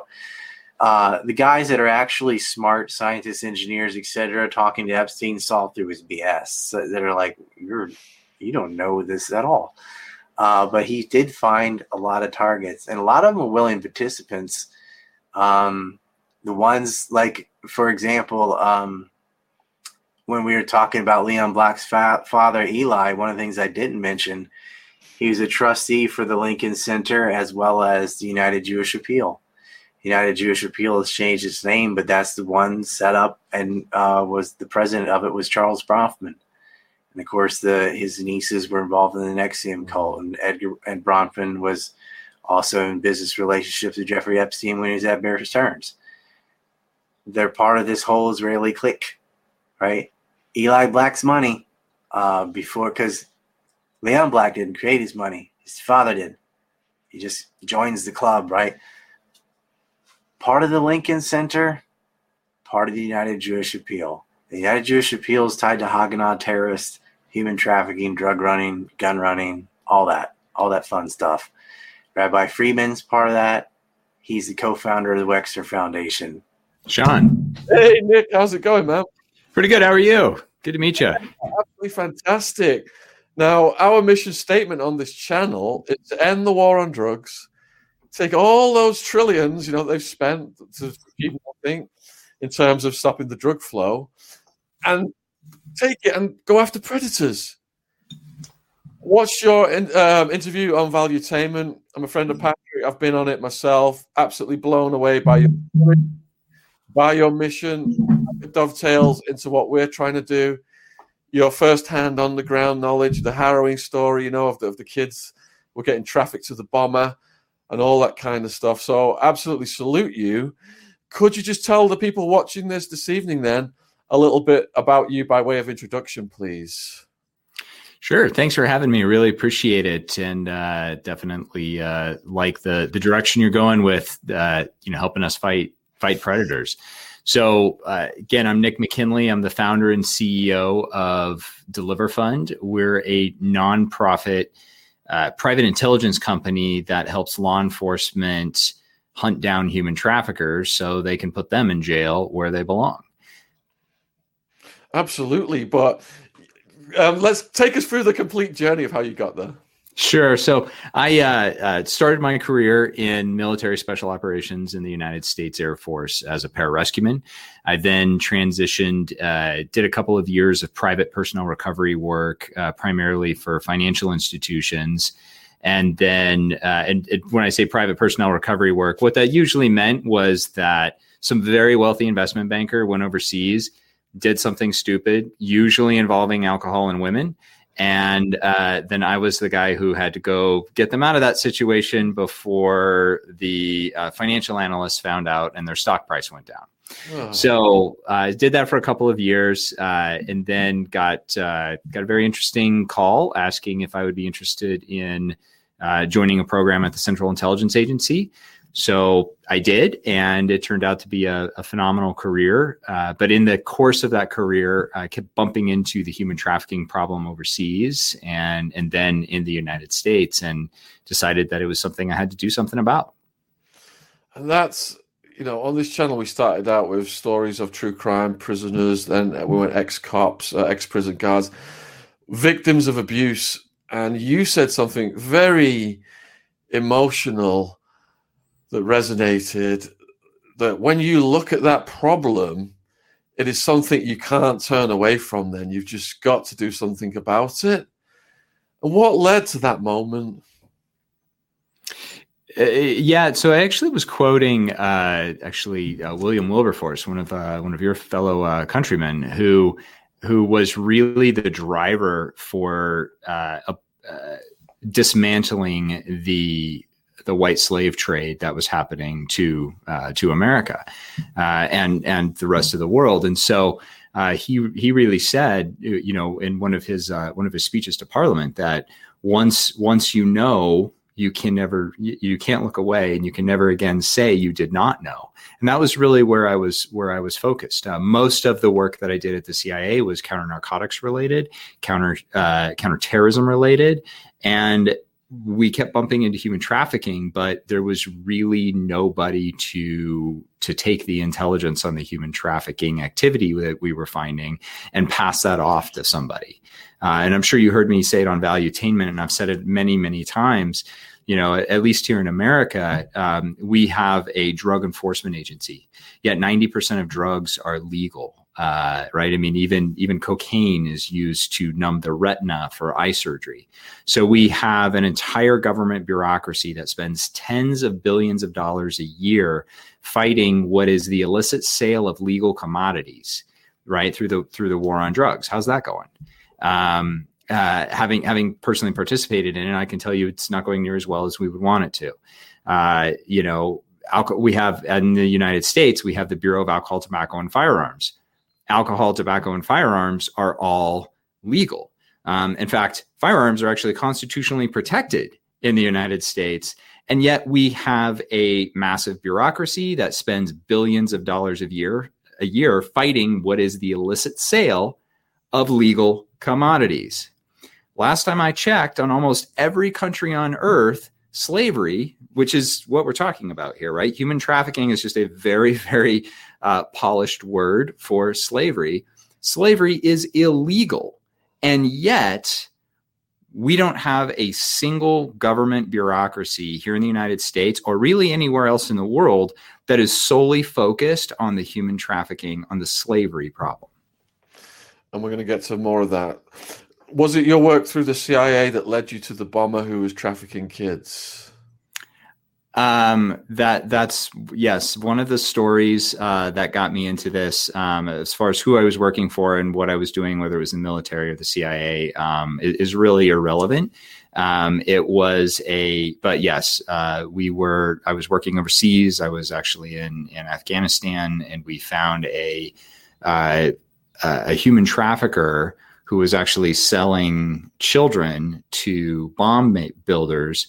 And the bomb builder was using the children to test their bombs uh, because they wanted to make sure that they wouldn't go off if a child stepped on them, not because they cared about the child, but because they were trying to kill, uh, you know, U S and British soldiers. Uh, I was actually living on a British military outpost uh, at the time. And when we found this information on a human trafficker, we couldn't I mean, there, there was really nobody to to give that intelligence to. There was no presidential mandate to report that information. Um, and even if we did, who do we push it to? So think about that. I mean, we're we're we're two of the most powerful countries and empires the world has ever seen. Militarily, intelligence, from an intelligence capacity, from a law enforcement capacity, from a technology capacity, from an economic capacity. I mean, by any way you measure it, we're talking about, I mean, the Western world is, is more powerful now than it's ever been in any point in history. And yet we can kill people with flying robots from six thousand miles away, but we don't have anybody who's solely focused on the human trafficking problem.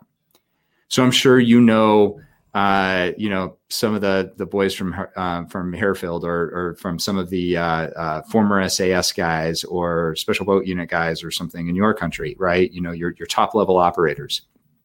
Ask them how many of them have ever done a human trafficking mission. Not going after a drug trafficker who also happened to traffic children, or going after a bomb builder who also happened to traffic children. Ask them how many times they got a mission where their sole purpose was to confront a human trafficker and bring them to justice. And you'll find, I, I will actually be shocked if you can find even one instance. All I know from my life are, you know, former spies um, on both sides of the pond. I know Uh, you know, the best of the military operators from both sides of the pond. And when I start asking all my friends, have you ever done a human trafficking mission? I couldn't find a single one who said yes. Some of my partners in law enforcement and friends in law enforcement had, but we're talking about such a small number. Imagine if we took all of the resources that we put into the counter-narcotics fight and we put that into the human trafficking fight. Human trafficking would be done. I mean, it, it would just be done. Uh, we put it into the child exploitation fight. It would be done.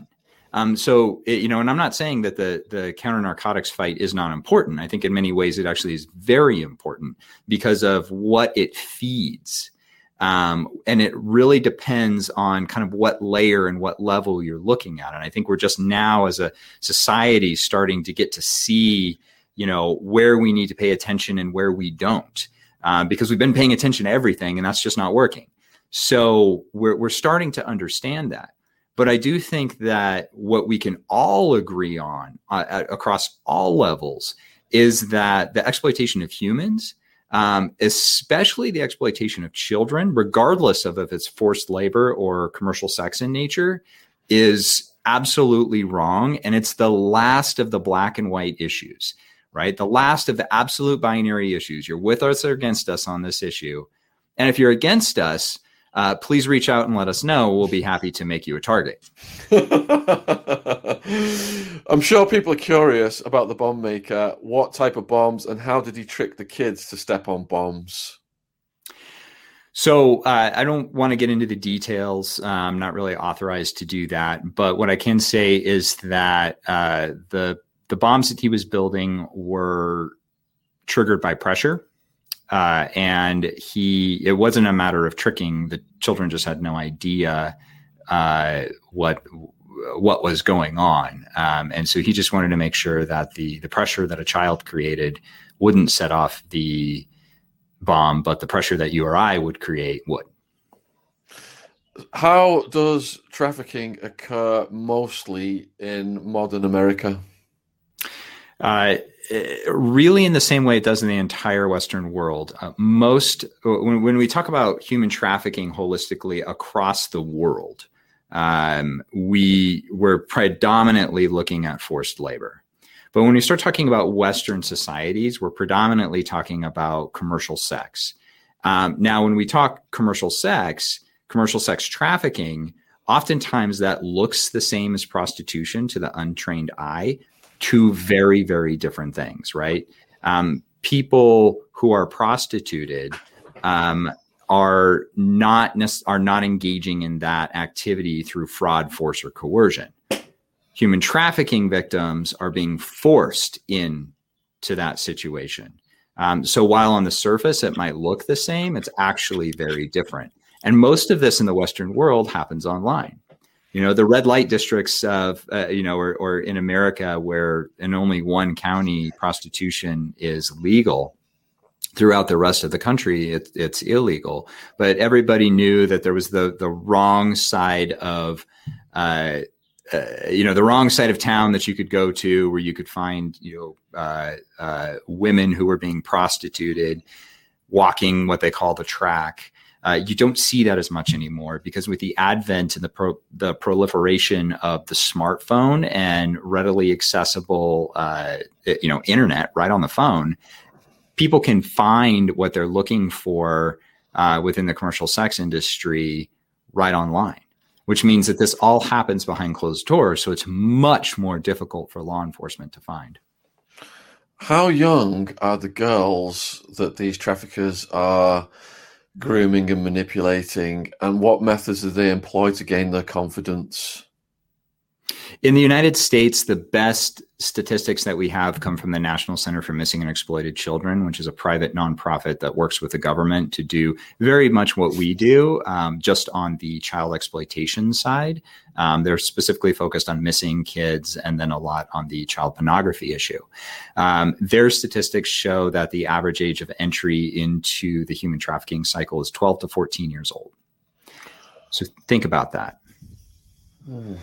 A twelve to fourteen year old girl is then manipulated this day and age, often through social media or other internet communication, or, you know, internet enabled communication. So we've seen it from gaming consoles and, and the like, uh, and they're manipulated into thinking that the person on the other end of that communication is going to solve all their problems. So one of the best things that parents can do is make sure that their that their teenage girls understand that nobody is the solution to all of their problems. And when some boy comes along, who some good-looking older boy comes along who, you know, has the solution to all their problems, they need to run in the other direction.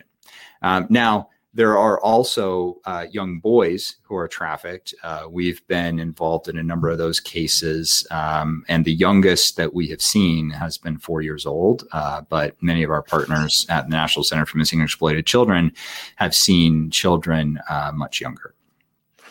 Do you have any individual stories of situations you've encountered whereby you could describe the methods used to keep that person in captivity or manipulate them, how they kept the parents mm-hmm. uh, at bay, that, that kind of thing? What actually happens is pretty gruesome. And so we probably won't get into that, but there is a, there is a, uh, what once, once the girls are manipulated to the point that, that they can make physical contact with the trafficker. And then even then the trafficker will continue to manipulate them. And this happens over a period of months to sometimes years. Uh, so they bring them in, um, in, into their, into what they call their stable.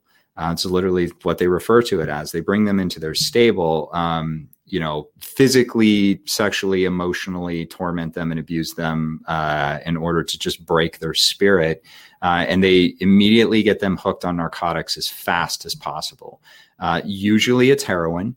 Um, we have seen cocaine. Uh, we have seen, um, you know, Percocet, uh, you know, other types of opiates, but usually it's heroin.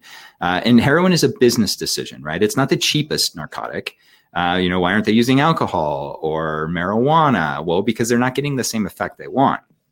So while they will beat in these, these girls brutally, um, you know, abuse them brutally, they have to have these girls in good enough condition in order to be able to sell them for an hour.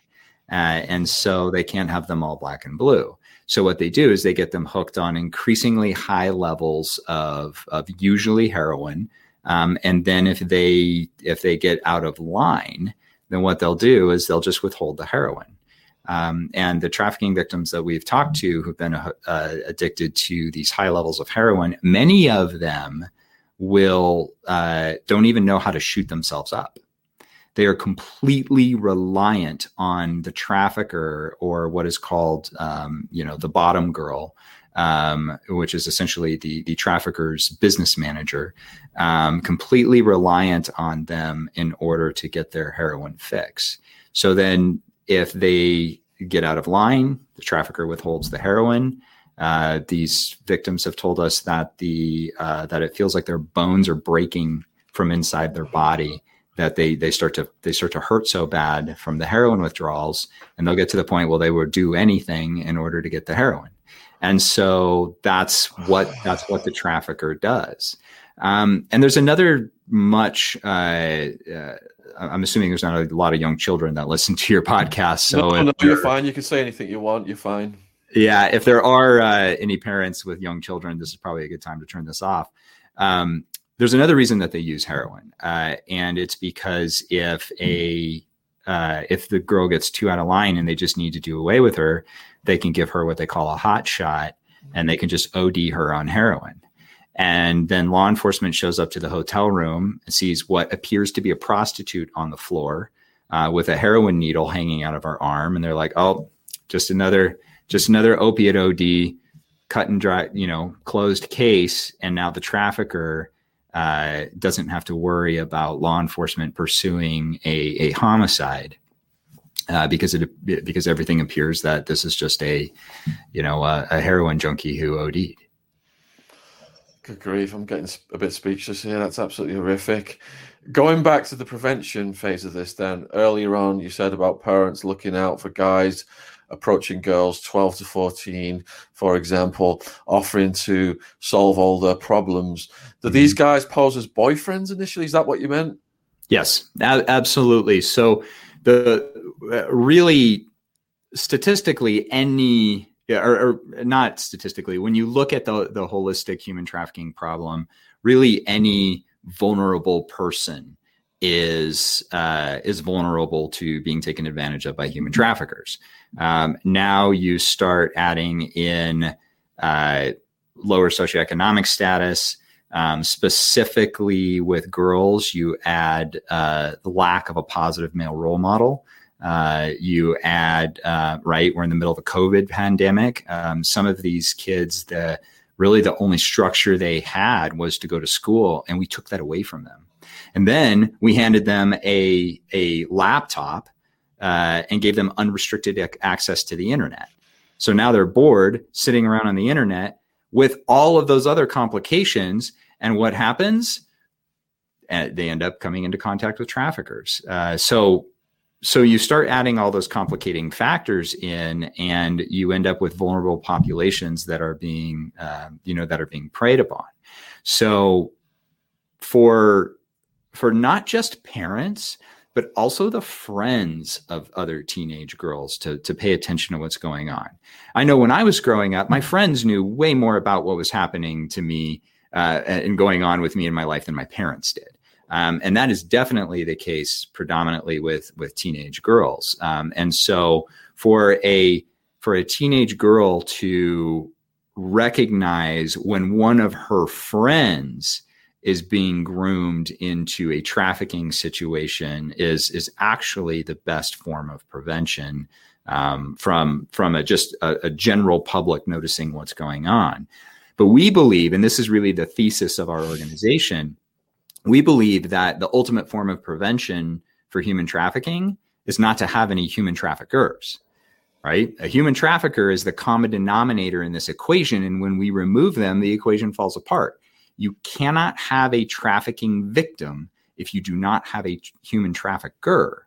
So that is where we spend our time and resources.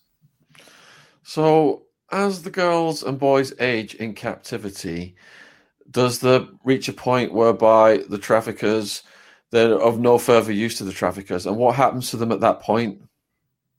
The so yes, that's exactly what happens. Uh, at a certain point, there's really three different paths that the that the trafficking victims will take. Um, oftentimes, you will see them on the side of the road, uh, and they look very much like a uh, washed up person who is being prostituted.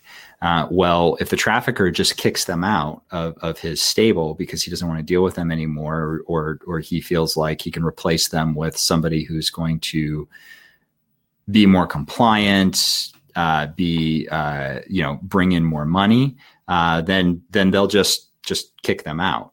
Um, that's actually the best of the circumstances. Um, the uh, the average rate of survival is seven years. Um, so usually within a seven year period, they'll end up dead by, mm. by any number of means.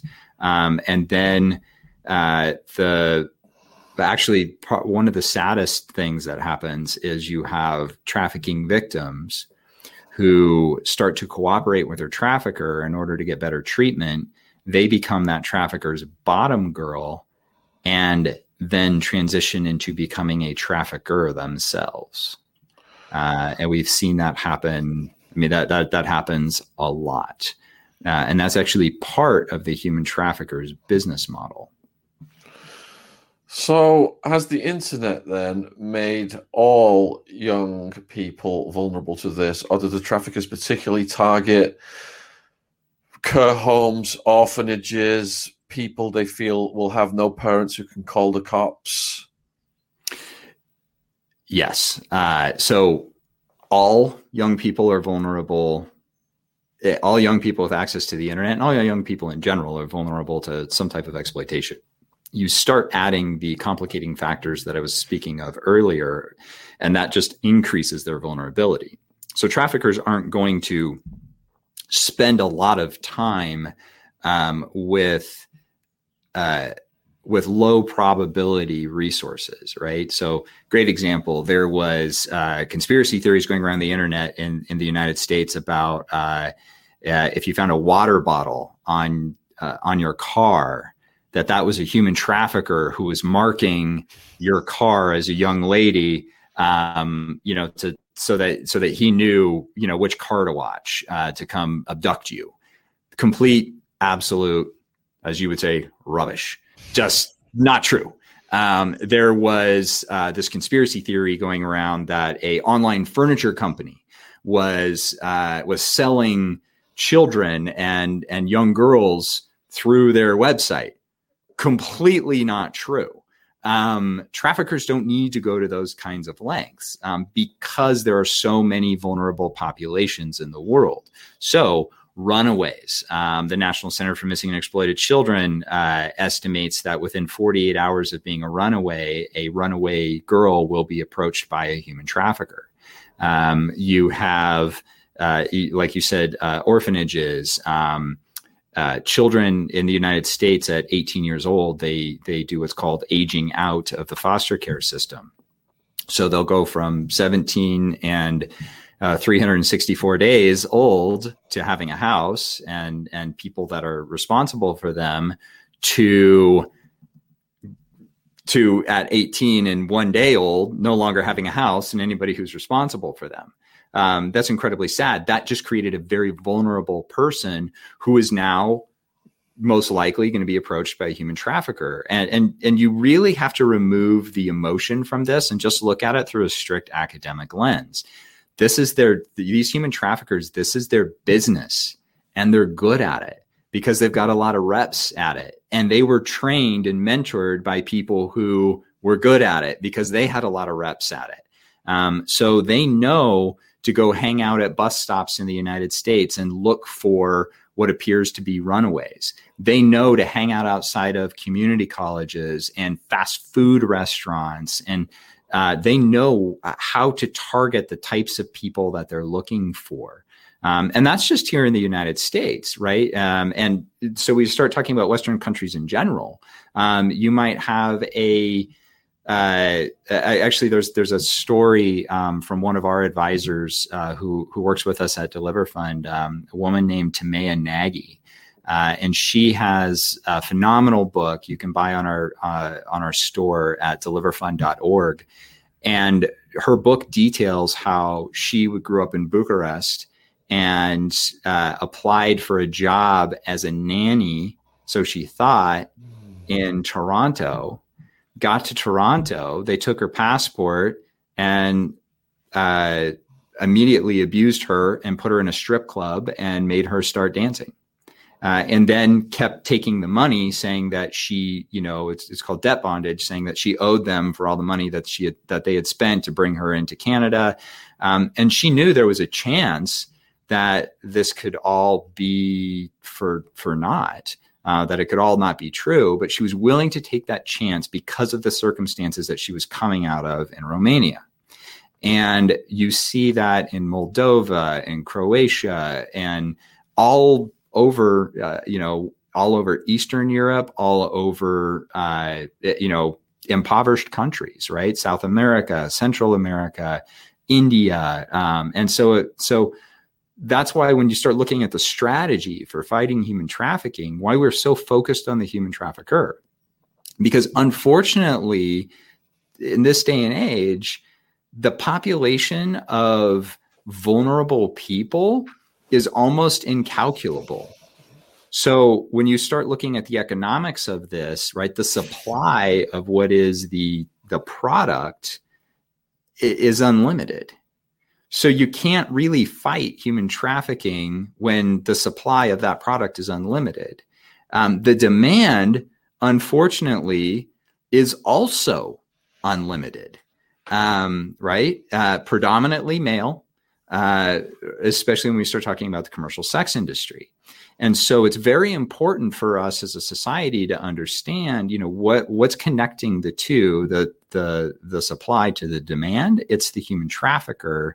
And so that's what we need to target with as much vigilance as we do anything else. What procedures or protocol do you have in place to extricate people who are being trafficked, and what success success stories do you have? So we, uh, the first is, you know, when people hear that our background is military special operations and intelligence agencies, and, you know, we came from kinetic units within those intelligence agencies, immediately they think that we're kicking doors and rogue vigilante justice, taking things in their own hands, right? Like it's some kind of Liam Neeson movie. Um, uh, I like to say that, you know, the Taken movies, while entertaining, are not documentaries. Uh, we we work directly with law enforcement. We like to say that, you know, we were shooters and now we just use computers. Uh, we work directly with law enforcement so that those uh, those law enforcement um, officers have the intelligence that they need.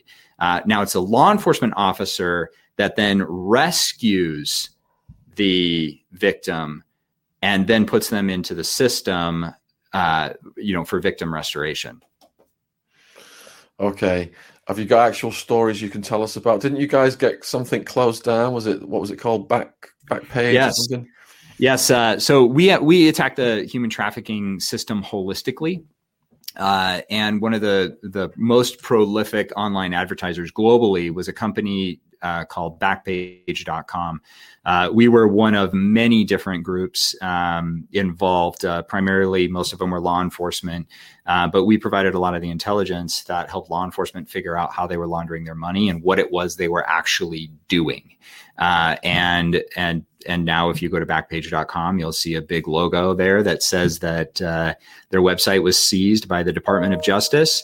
And not only was it seized by the Department of Justice, but we then um, happened to know that their headquarters was uh, was going to be unoccupied.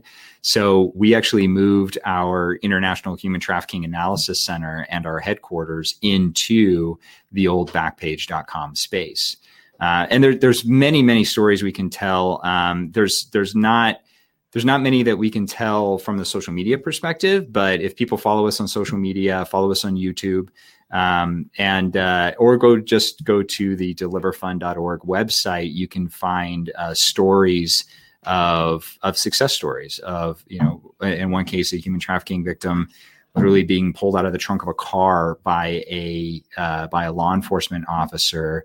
Um, and here we are five years later after that. Um, she actually is doing very well uh, and is actually working for us as a consultant now. What was Backpage actually doing? And what was the story of the twelve-year-old who was re-advertised at eighteen years old? Yeah, so Backpage, uh, um, and this isn't, you know, just my opinion anymore. These uh, these executives actually pled guilty to this, uh, to a number of charges, but but human trafficking was one of them. Uh, so what they were doing was uh, when somebody would advertise a a minor for sex on their website, they were actually changing that age, um, and they had some computer programs doing this automatically. Instead of flagging it and bringing it to somebody's attention and saying, hey, tell the tell law enforcement about this now, um, their computer programs were changing the name to eighteen or changing the age to eighteen so that the ad could go through. So think wow. about the evil there. Um, wow. Now, when it comes to the, you know, conversation around Uh, you know, persons who are prostituted or escorts, as we call them. We all know what's actually happening.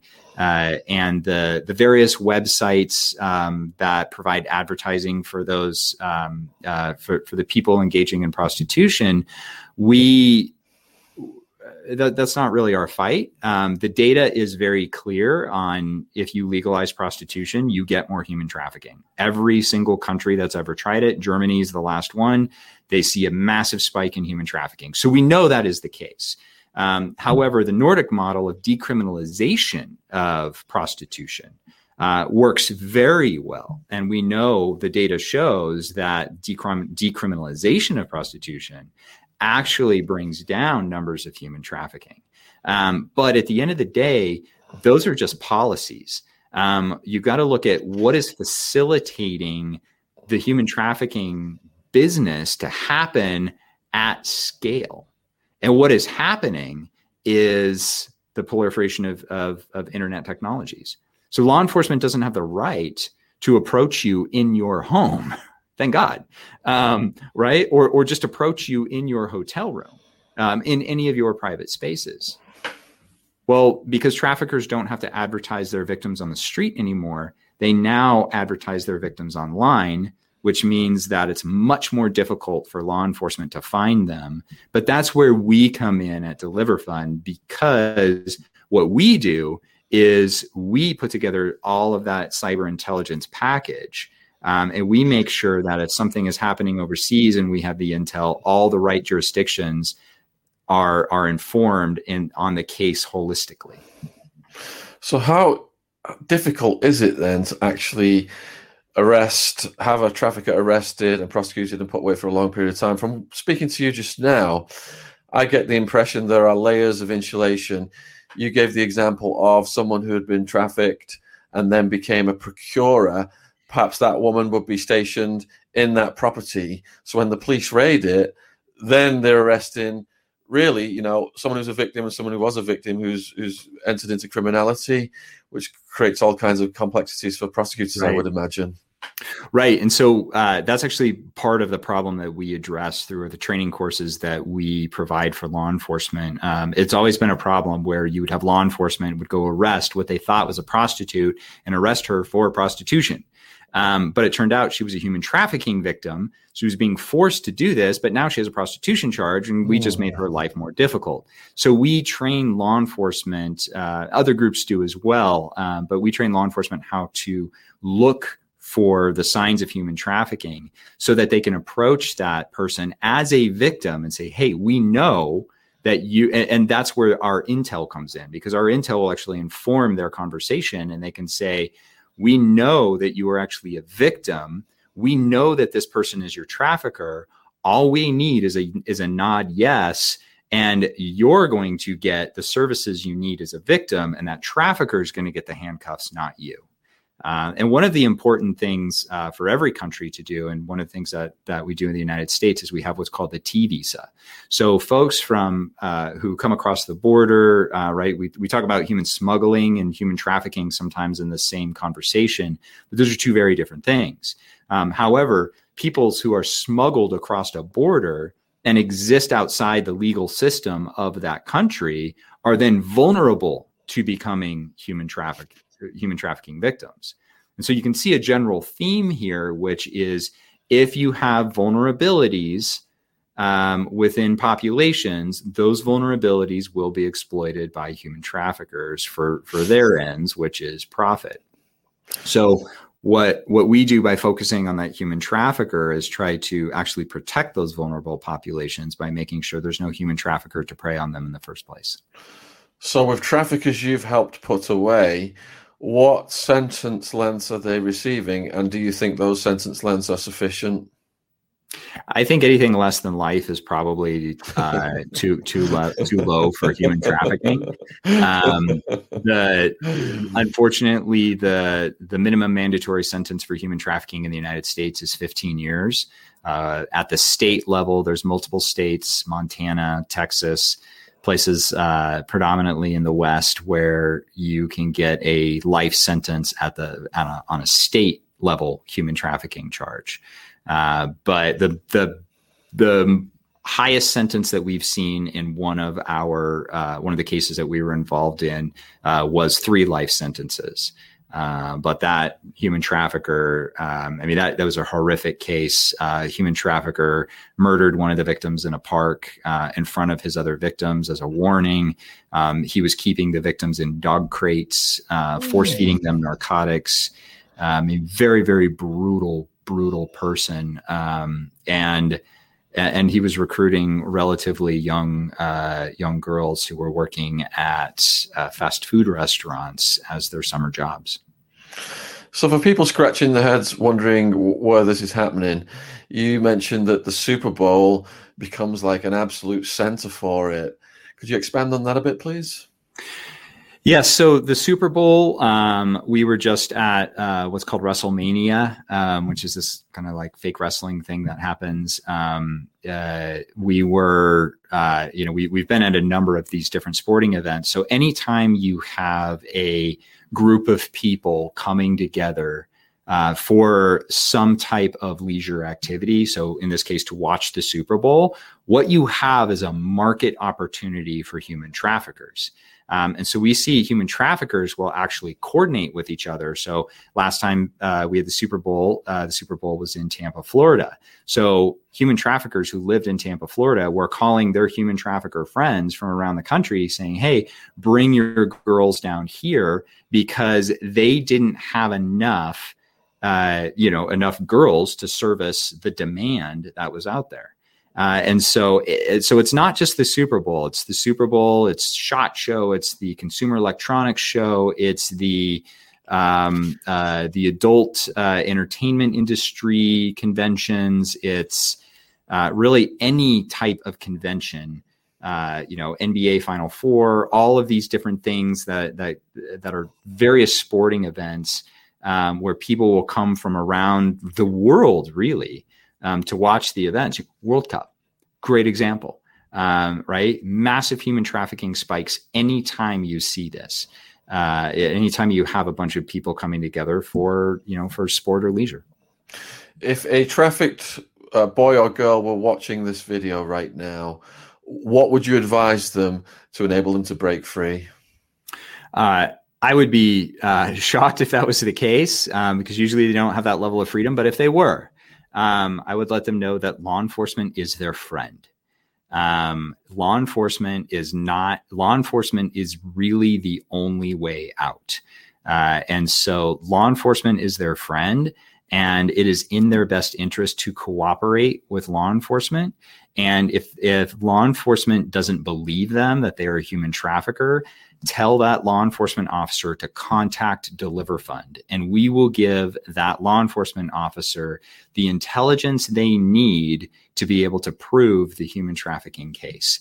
And that law enforcement officer, if you're a law enforcement officer watching this, it's significantly better for your career to have a human trafficker that you put away instead of a human trafficking victim. Do you have resources on your website for concerned parents? We do. Uh, so you can find any of those resources by uh, visiting deliver fund dot org. That's D E L I V E R fund dot org.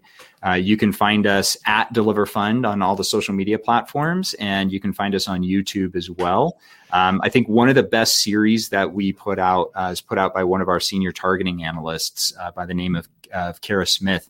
We call her uh, Kara the Huntress because she is just so good at hunting down human traffickers. Um, she had an Air Force background, and then she uh, went to the National Security Agency and then the Department of Justice. So she's been doing this a very long time.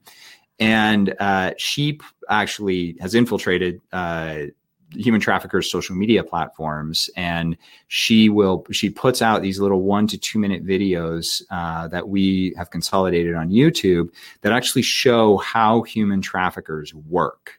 Uh, and so that is, uh, that is actually one of the best ways to educate yourself, is to, you know, watch those videos and see how a human trafficker works, because then those parents will know how best to talk to their child about how to prevent human trafficking, and they'll know what will resonate with them and what will not.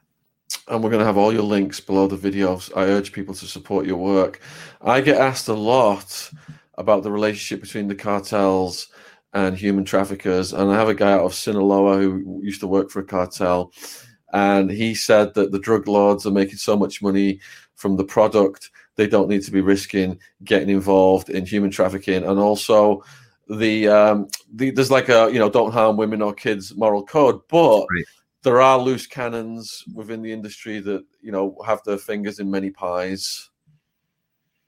Uh, absolutely. So uh, we've uh, we've we've had the same uh, information given to us. Uh, I actually have a friend who has a lot of friends who were uh, were members of the the mafia, um, and they specifically, you know, like hurting children was just a no go, um, right? And and so in many ways, uh, you know, coming from my background, I don't I don't understand how it's okay to, you know, run massive amounts of drugs into a country that kill people, um, you know. But I'm glad to know that there is a line, um, and you know, forcing.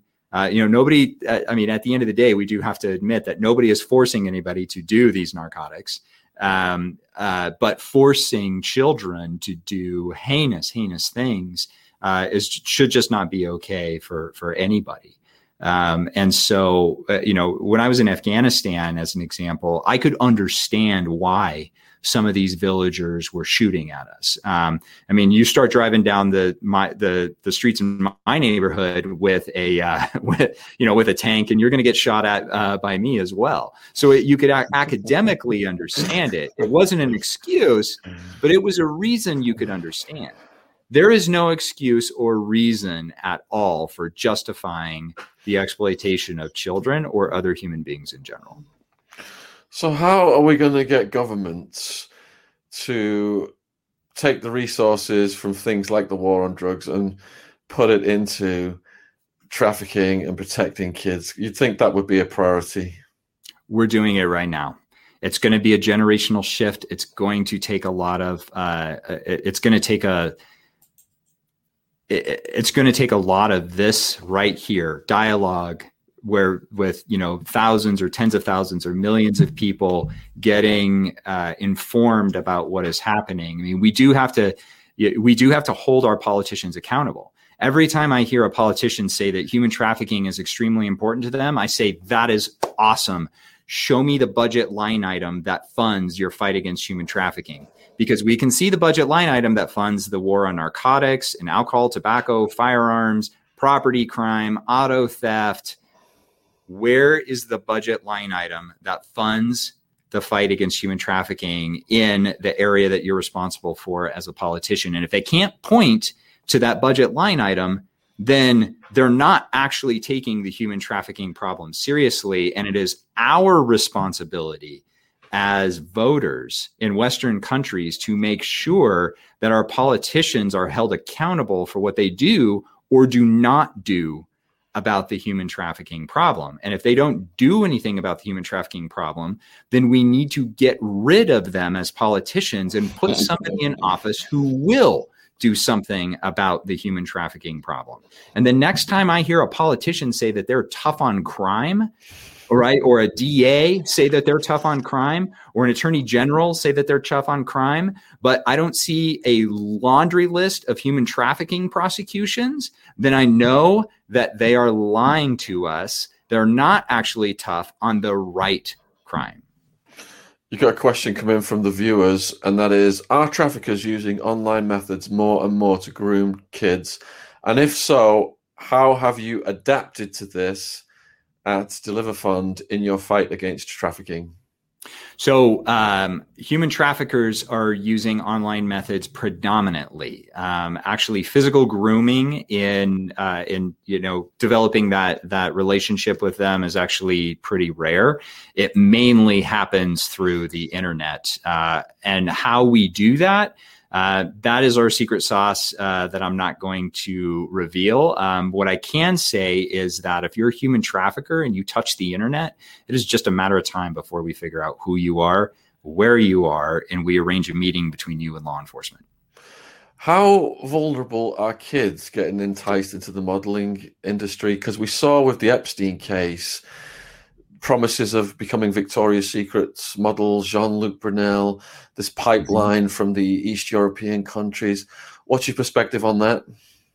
It's it's very real, um, and it's a big problem. And, you know, men who are exploiting uh, these women, um, well, they're they're bullies is what they are. And, uh, you know, myself, um, I know a thing or two about uh, confronting bullies. So does my co-founder, who's a Navy SEAL sniper. So does my director of operations, who was a, uh, you know, who was a Navy SEAL and an intelligence operative himself.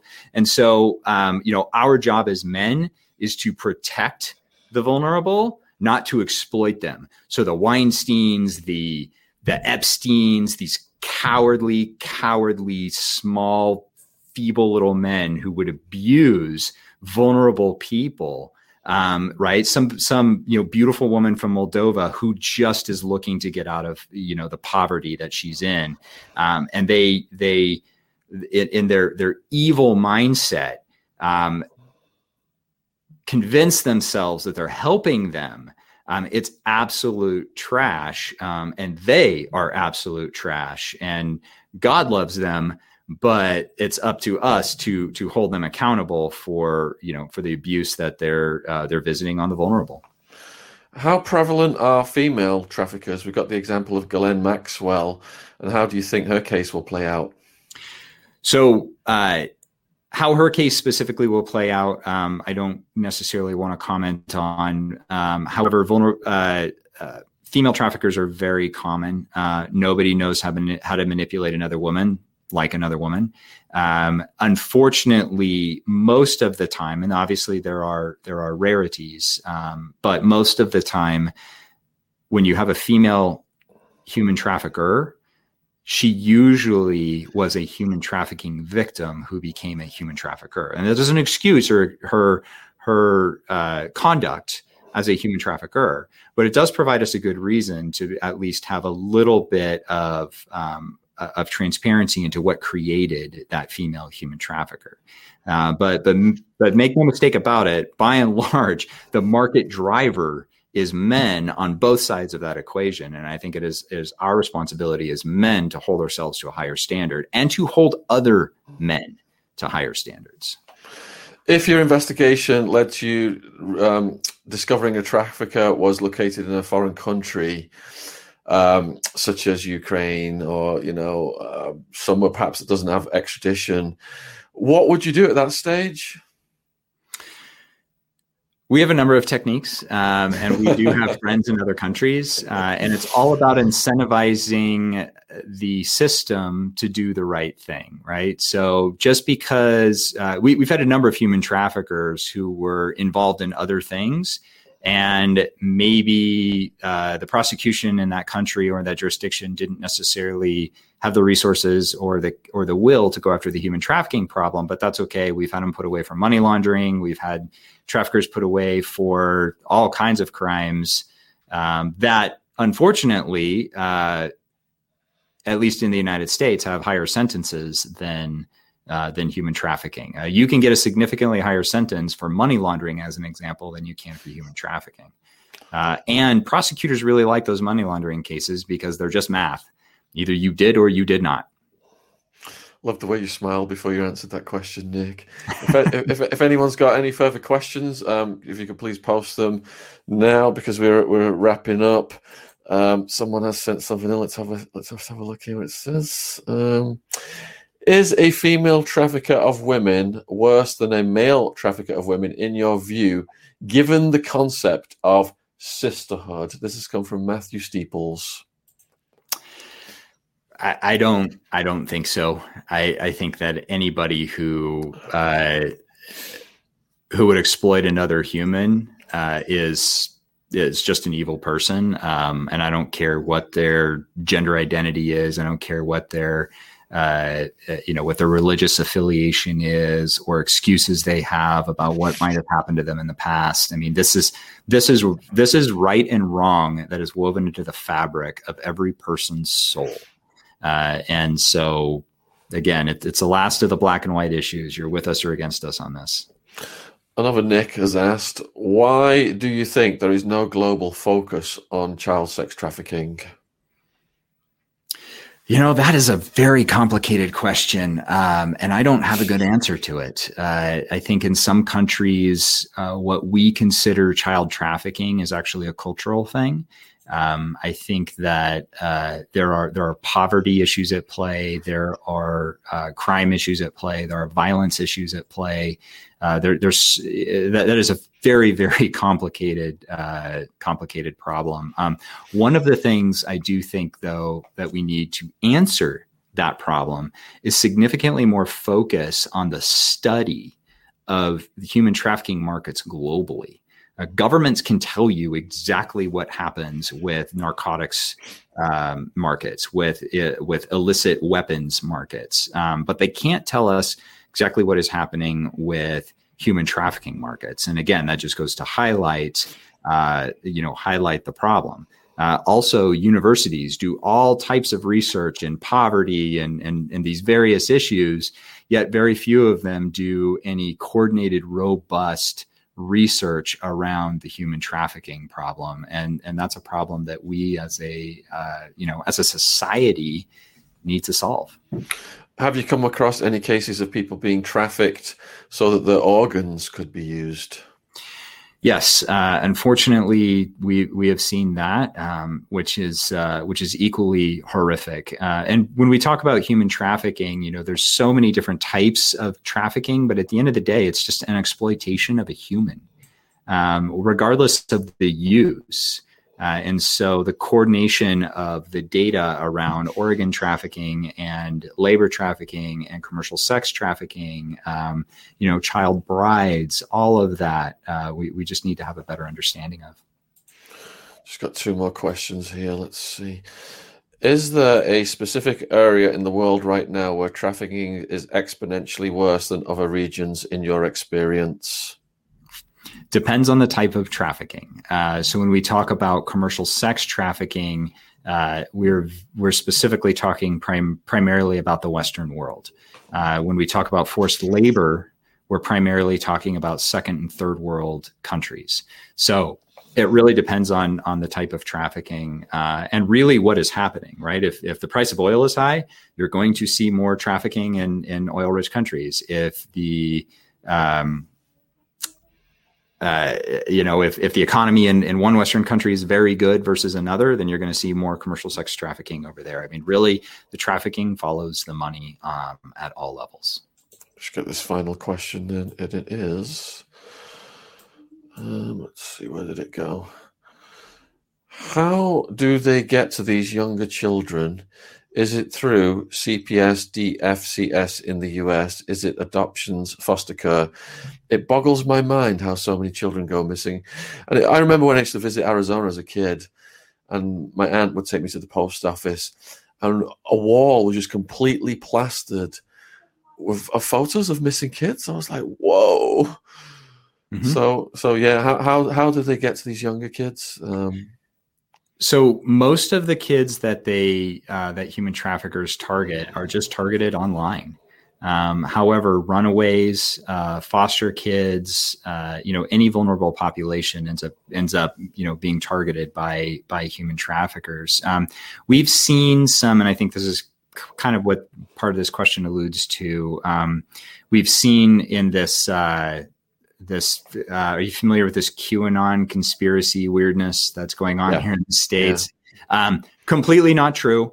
I have worked at the absolute highest levels of the government, highest security clearance there is. Um, I cannot believe that people have so much faith that they think that the government could pull off some type of conspiracy. I mean, the government can barely figure out how to put its pants on in the morning. And yet people think that the government can pull off some type of grand conspiracy. Um, But, uh, you know, the, the child the child services system um, uh, at all levels is is very broken. Um, it's very underfunded. Um, I have we have we have seen individuals who are social workers who are working um, uh, really who are pedophiles who end up getting those types of jobs because that gives them more access to children. One person being involved in something bad within a broader system does not make the entire uh, broad system bad. Um, but, you know, the, the child services and family protective services and all that is, is a great example of underfunding. Um, we cannot expect those system, those systems to work at the levels that we want them to work at if we're not willing to give them the resources they need in order to accomplish that mission. Wow, absolutely brilliant, Nick. The world needs more people like you doing this kind of stuff. And how can people support you? And I know people are, are going to be deeply moved by what they've just heard. All your links will be down there. How, what's the best ways people can support you? Best way to, to support us is uh, is really to financially partner with us. Uh, the work that we do at Deliver Fund, this is not volunteer work. Um, for our analysts, this is a full-time job. They work incredibly hard, uh, and uh, we we have to we have to keep them working towards this issue. Uh, the technology that we build is absolute state of the art. Um, but that doesn't come cheap. Uh, and the the resources that we're providing to human trafficking victims and to law enforcement uh, is is free to the departments uh, that that need it. So uh, so yeah, the, the best way to to really support what it is that we're doing is to financially, you know, partner with us, introduce us to companies who want to help out, to uh, people with uh, very specific expertise and skill sets who who want to help out. Uh, and really just in general, uh, spread the word and tell as many people as you can. God, we get messages from ex-cops, ex-soldiers all the time saying, what can we do? Perhaps I should put them in contact with you. Yes. Um, the one caveat I will say is uh, if you come from a background like me and you're a special operator and intelligence operative and, you know, you you, you kind of live for the thrill of the hunt, uh, we're not a rogue vigilante organization. Uh, working for Deliver Fund, you'll never leave a keyboard. Uh, right. So if you don't have the requisite computer skills, um, you know, gun skills and, you know, on the ground skills are irrelevant uh, within our fight against against human trafficking. Uh, and so really the best thing to do, you know, ex-military, ex-law enforcement, especially ex-military, um, ex-military has uh, a bit of a culture of massage parlors and uh, and brothels. And I tell all of my friends who who were in the military, I tell them that if they've engaged in what they think is the prostitution community within the commercial sex industry more than three times, there is a hundred percent chance that they have fed money into the human trafficking system and actually engaged in those activities with a human trafficker. That's just a very harsh reality. That's not political. Um, that's just what the data shows. So, uh, so thinking twice about uh, the websites that people contribute to, the um, you know the extracurricular activities that they contribute to, uh, will go a long way in helping to fight uh, human trafficking by reducing demand. Do you ever come to London, Nick? I don't, uh, but uh, I'm actually trying to trying to limit my overseas uh, travel right now um, because it's quite a pain. Uh, but uh, I hope to uh, actually within the near future. Well, let so us know. I would love to get you in the studio and, and do some more on this. It's um, right at the forefront of our mission. So, you know, again, we salute you. Thanks for spending so much time for, with us this evening. And anybody watching this, All the links are going to be down there, so please go over and support Nick's work. Cheers from London, my friend. Thank you for having me. I appreciate it. Take care. Good night. Wow. What did you think of that? Good grief. It's been just blockbuster after blockbuster guest tonight. And to finish with Nick, just really cemented what we've been saying. But to hear it from someone who's come within the C I A, from the law enforcement perspective, to say, look at all the resources going into this war on drugs. Look at all the resources stopping Ill- illegal um, trading in, you know, certain products. Yet the lack of resources going into protecting kids. Aren't kids more precious than drugs, than commercial products? There's a complete unbalance between what the government is spending its money on versus the interests of society. And again, politicians, what do they care about? Votes. Nick said it's up to us. If a politician says they are tough on crime, to say, does that include human trafficking? And if it doesn't include human trafficking, tell them to get it on their agenda or boot them out.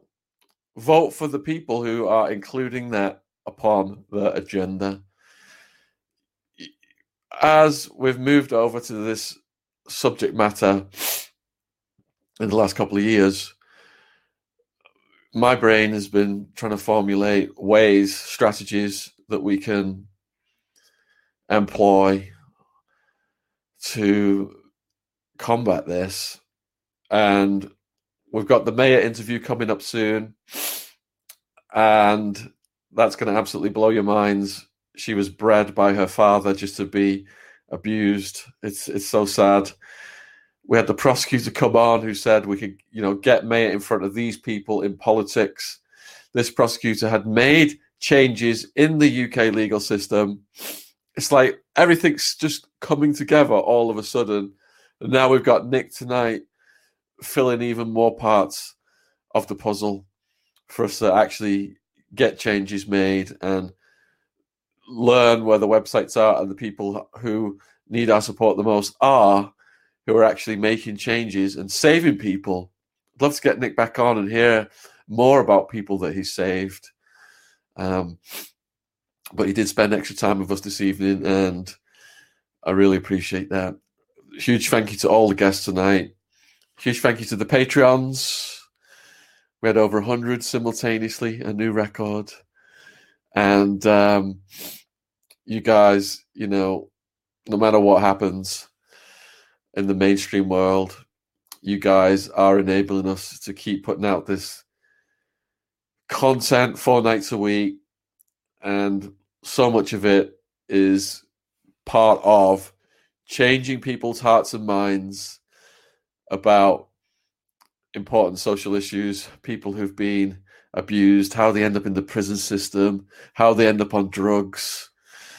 Next time you look at a homeless person, don't just think, you know, that's some criminal or heroin addict. Ask them, how did they get there? What led to them being there? Were they discarded from a brothel because they'd reached their sell-by date and the trafficker just kicked them out, knowing they've got this addiction and the cops are never going to take them seriously? How many of the people out there homeless perhaps have gone through that? So I just keep learning so much from all of these great guests, and it makes me, you know, think more and more differently about people's situations, changing my worldview constantly and opening our hearts so we can see human suffering. There's just so much of it going on. And obviously a lot of it now is coming from the, from these sick bastards who are doing this to the kids. I know Ron Swanson, if he was here right now, he'd have a lot stronger things to say. He would have his pedo hammer out, which he did have his pedo hammer out um, on Friday night's live stream when we were talking about, um, I told him about the mayor story. So, all right, Thank you for all the questions. Thank you for the guest suggestions. Thank you, Fred and Chris, and Amy in Alabama. Snap face right there. I see you right now. Um, thanks everyone for supporting. This time next week, I will no longer be at six hundred sixty-six thousand subs. I'm one hundred fifty away. It got stuck, but we're going to move on here soon. Got a, got a big interview coming out on Mike Franchise's channel, the Mafia guy. Him and Sammy the Bull are the two biggest ones um, with Mafia stories right now on YouTube. And Michael Franchise said when he was in L A working for the Mafia, him and the fellas were aware of the English guy that was competing against Sammy the Bull Gravano, confirmed by Michael Franchise. So I'll see if I can put that out as a clip, um, because Sammy seems to have amnesia, saying he wasn't even trafficking ecstasy. All right, peeps, take care out there. Hope to see you next week on A U twelve. And we've got True Crime Podcast, six p.m. tomorrow. And we've also got um, Ron Swanson Friday night. Thanks to Ash as well for making all this possible. He is the uh, workaholic behind the guest scheduling. Ash can now go to bed in the Philippines. All right. How do I end this? Okay, here we go. All right. Take care. Cheers. Thank you.